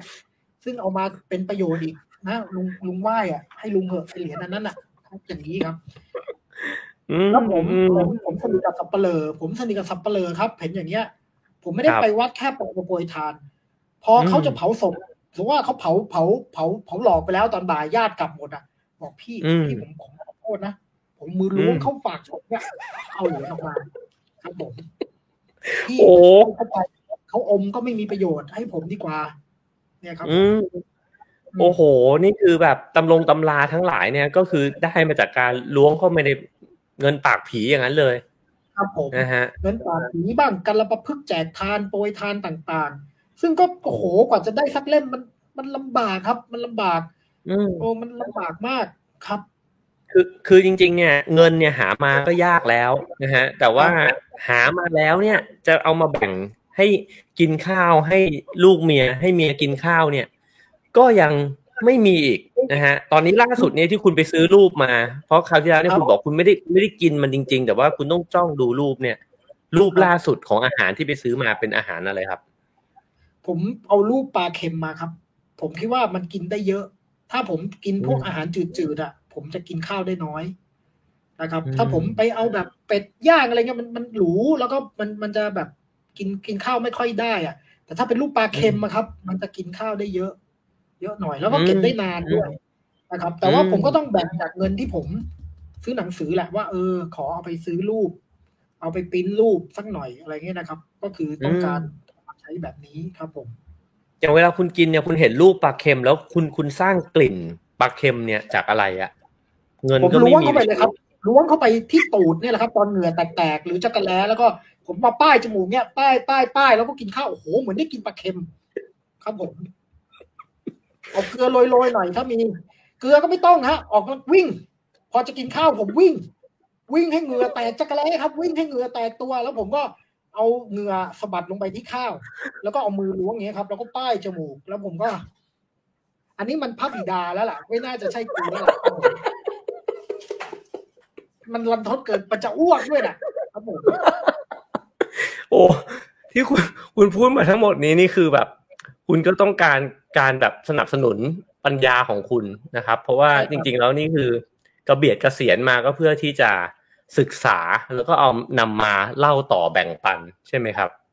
ครับผมคือคือบางครั้งกูคิดนะครับว่าที่กูจริงจังก่อนหน้าเนี่ย ที่กูเป็นจริงเป็นจังพูดวิชาการเป็นจริงเป็นจัง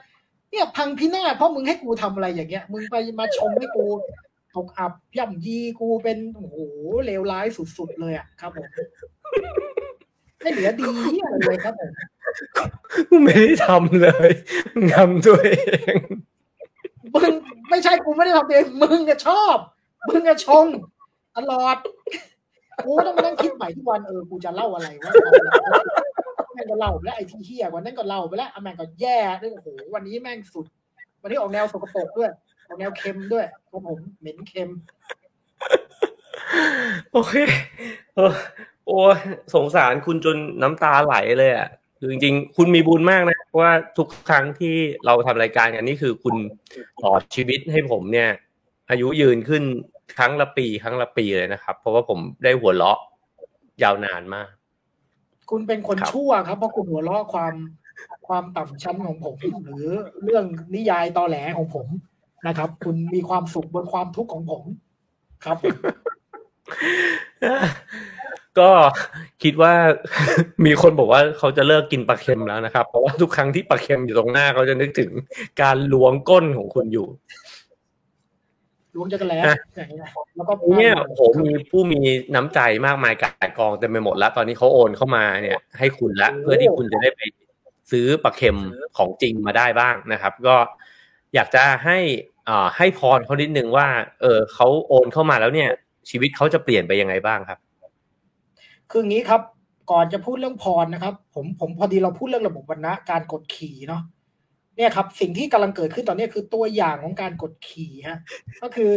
คุณจะเห็นเลยว่าพวกวรรณะสูงที่อยู่อีกฝั่งหนึ่งเนี่ยนะครับ ก็จะอ้าวเรามาช่วยพวกคนวรรณะพวกยากจนกันเถอะพวกชั้นต่ำกันเถอะให้เขาได้สบายขึ้นนะครับ แต่คุณไม่คิดจะปฏิรูปชีวิตผมให้มันดีขึ้นนะครับเช่นคุณจะยกผมขึ้นมาให้อยู่ในโครงสร้างทางเศรษฐกิจที่ดีขึ้น นะครับ แต่คุณคุณเหมือนเนี่ยคุณเหมือนพวกพวกพรามหน้าเลือดเลย คุณรับบริจาคใช่ไหมเนี่ยชื่อสลาวุธเฮงสวัสดิ์แล้วเดี๋ยวเดี๋ยวเดี๋ยวจะเอาไปแบ่งให้คนจนนะครับ ผมเนี่ยมันเป็นแบบเดียวกันกับเรื่องวันณะเลย ที่คุณกำลังทำอยู่คุณเหมือนพวกฮินดูพวกฮินดูพวกเอกสิทธิ์อะพวกชั้นสูงอะที่ทำกับ กับคนวันณะต่ำทำกับผมที่เป็นดาลิตนะครับอันเนี้ยเหมือนคุเลณยเนี่ยภาพจำลองครับผม คุณเป็นพราหมณ์ที่มาในคาบดาลิตมากเลยนะเพ ราะว่าคุณก็เป็นคนที่มีความรู้มีการศึกษาดีนะครับ แล้วก็คุณก็อยู่ในระบบเศรษฐกิจที่ดีด้วยนะฮะเพราะว่าคุณก็ได้ทานจากผู้คนเนี่ยไปบำรุงบำเรอชีวิตตัวเองให้ดีงามขึ้นนะครับ แต่ก็พยายามที่จะกดข่มตัวเองนะฮะแต่งตัวให้ดูเป็นชาวบ้านนะครับ แต่จริง ๆ เนี่ยหันไปข้างหลังเนี่ยโอ้โห จะเต็มไปด้วยทรัพย์สริงคารมากมายเต็มไปหมด จากการที่คุณได้สะสมอะไรมาวะอะไรวะ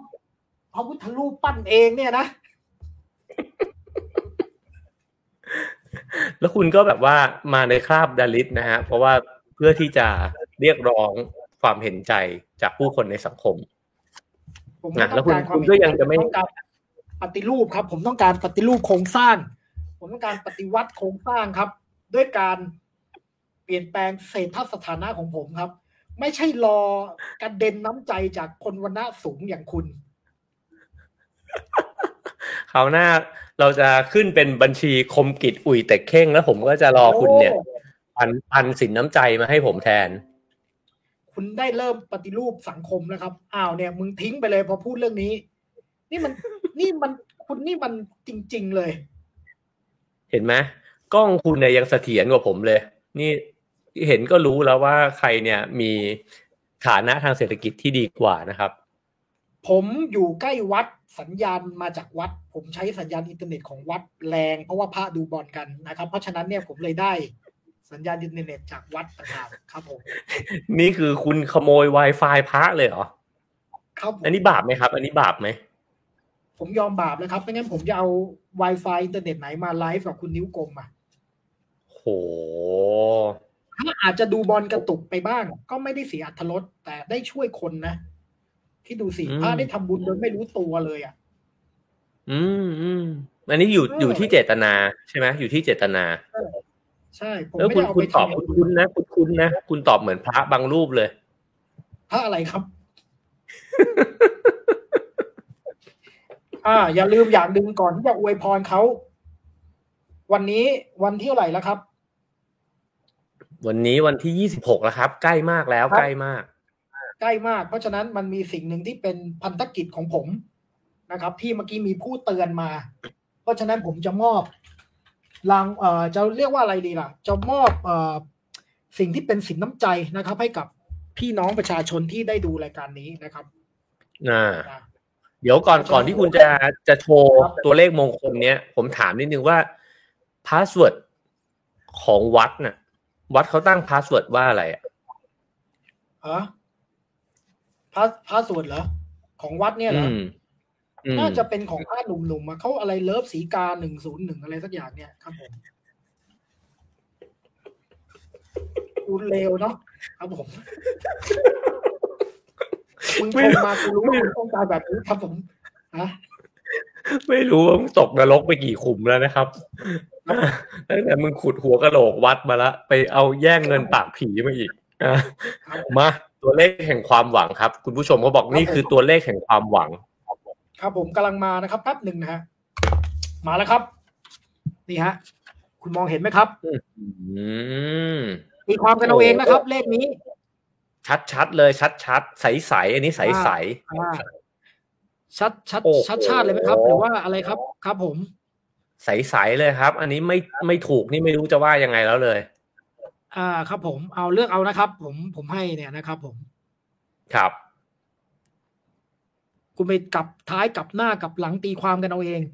นะครับ สุดยอดสุดยอดแคปผมจะรอแคปดูไปแล้วใช่ไหมแคปไปแล้วนะโอเค อ่า ผมจะรอดูว่า อันนี้จะเป็นเลขมงคลไหมนะครับ อันนี้เดี๋ยวเรามารายงานกันในสัปดาห์หน้านะครับ ว่าจะเป็นยังไง จะมีใครได้เลื่อนวันนะจากเลขมงคลนี้หรือเปล่า ครับผม โอเค งั้นเราก็ขอขมาลาโทษกับคุณผู้ชมใช่ไหมครับผมอ้าวงั้นก็ตามธรรมเนียมนะครับ ผมก็ไม่ได้มีเจตนาจะเอ่อเสียดสีประชดประชันอะไรใครหรอกครับ แต่ว่าธรรมชาติของผมมันพูดจาแบบนี้ เพราะฉะนั้นผมก็อาจจะมีสิ่งหนึ่งสิ่งใดที่ได้เอ่อผิดพลาดไปนะครับ ไม่ว่าอาจจะเป็นข้อมูลผิดพลาด อาจจะเป็นท่าทีของผมที่อาจจะดูกวนส้นตีนสักหน่อยนะ หรืออะไรอย่างนี้นะครับ ก็เอ่อ ต้องกราบขออภัยนะครับ คุณผู้ชมทั้งหลายทั้งแหล่นะไม่ว่าจะท่านจะเอ่อชื่นชอบหรือไม่ก็ตามนะครับ ก็ขออนุญาตอ้าวตกลงคนนั้นไปแล้วเหรอให้ปิดรายการเหรอยังยังทำไมกลับมาไม่ได้จะได้มาไหว้ด้วยกันไหว้ด้วยกัน เดี๋ยวกำลังพยายามเปิดกล้องอยู่อะมาละครับโอเค งั้นก็ผมก็จะต้องกราบขอขมาลาโทษ ท่านทั้งหลายนะครับถ้าได้ล่วงเกินไปโดยไม่ได้เจตนาหรือเจตนาก็ตามแต่นะครับ กราบหนึ่งกราบสองกราบสามด้วยรักและเมตตาท่านผู้เจริญซึ่งมากไปด้วยปัญญาทุกท่านนะครับ นิพพานังประมังสุขขังครับผมครับผม วันนี้ก็เช่นกันนะครับ อาจจะมีอ่อได้ล่วงเกินบางคนไป ซึ่งโดยปกติผมก็มักจะไม่ได้ล่วงเกิน ท่านผู้ชมอยู่แล้วนะครับ ผมอาจจะล่วงเกินวิทยากรของเรานะครับ แล้วก็ต้องขออภัยเขาจริง ๆ ที่ทิ้งเขาไว้อย่างโดดเดี่ยวนะครับ แล้วก็ทำให้เขารู้สึกเปลี่ยวเหงามากนะฮะจนกระทั่งต้องไปขโมย Wi-Fi วัดมานะครับ ก็ไม่ได้ตั้งใจจริงๆครับ แต่ว่าวันนี้มันสุดวิสัยนะครับจำเป็นที่จะต้องลุกไปจริง ๆ ไม่งั้นเนี่ย มันก็จะมีกลิ่นปลาเค็มเกิดขึ้นแถวนี้ได้นะครับ ก็ต้องขออภัยวิทยากรผู้ อ่ออันเป็นที่รักของผมมาณที่นี้ด้วยนะครับ แล้วก็ถ้ามีอะไรผิดพลาดไปก็ขอขมาลาโทษเช่นกันนะครับ กราบหนึ่งครับ กราบสองกราบสามครับ ก็ขอให้มากไปด้วยความบันเทิงและปัญญาเช่นเคยนะครับนะก่อนที่จะลาคุณผู้ชมไปในวันนี้นะครับ ก็เช่นเคยนะครับ เราโอ้โหเราเรารายการเราที่เป็นเต็มไปด้วยของแถมนะฮะเต็มไปด้วยแบบโอ้โห ความปรารถนาดีที่จะมอบให้คุณผู้ชมนะครับ แล้วก็ขอบคุณทุกคนจริง ๆ ที่สนับสนุนรายการของเรานะครับ แล้วก็จะมอบพรก่อนนอนให้ตามเคยนะครับ ใช่ครับผมซึ่งก็เป็นธรรมเนียมของรายการเรานะครับ และแน่นอนกรอนก่อนนอนนี้ ผมก็จะเป็นคนตั้งต้นกรอนนะครับ เพื่อให้อ่าเป็นอ่าสิริมงคลนะครับ แก่ทุกท่านในคืนนี้นะครับ แน่นอนฮะกรอนก็เราก็จะขึ้นนะเดี๋ยวผมขอคิดแป๊บหนึ่งนะครับ ก่อนที่ท่านจะหลับไป ในคืนนี้ ขอให้มีดนตรีกล่อมเถิดหนาอืมท่านจะได้ไม่เหงาทุกเวลา ดวงนำพา เลขมงคล สุขสมจริง อ่า ถ้าท่านตื่น ท่านจะถูกรางวัลใหญ่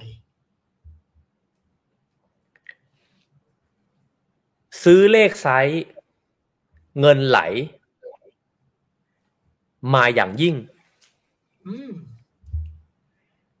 จะร่ำรวย เงินทอง ข้าวของจริงเอ้ยข้าวเงินทองทุกทุกสิ่งอืมไม่ต้องวิ่ง ล้วงกลิ่น ดมปากเค็ม โอ้โห เยี่ยมยอดครับวันนี้เยี่ยมยอดมากครับผม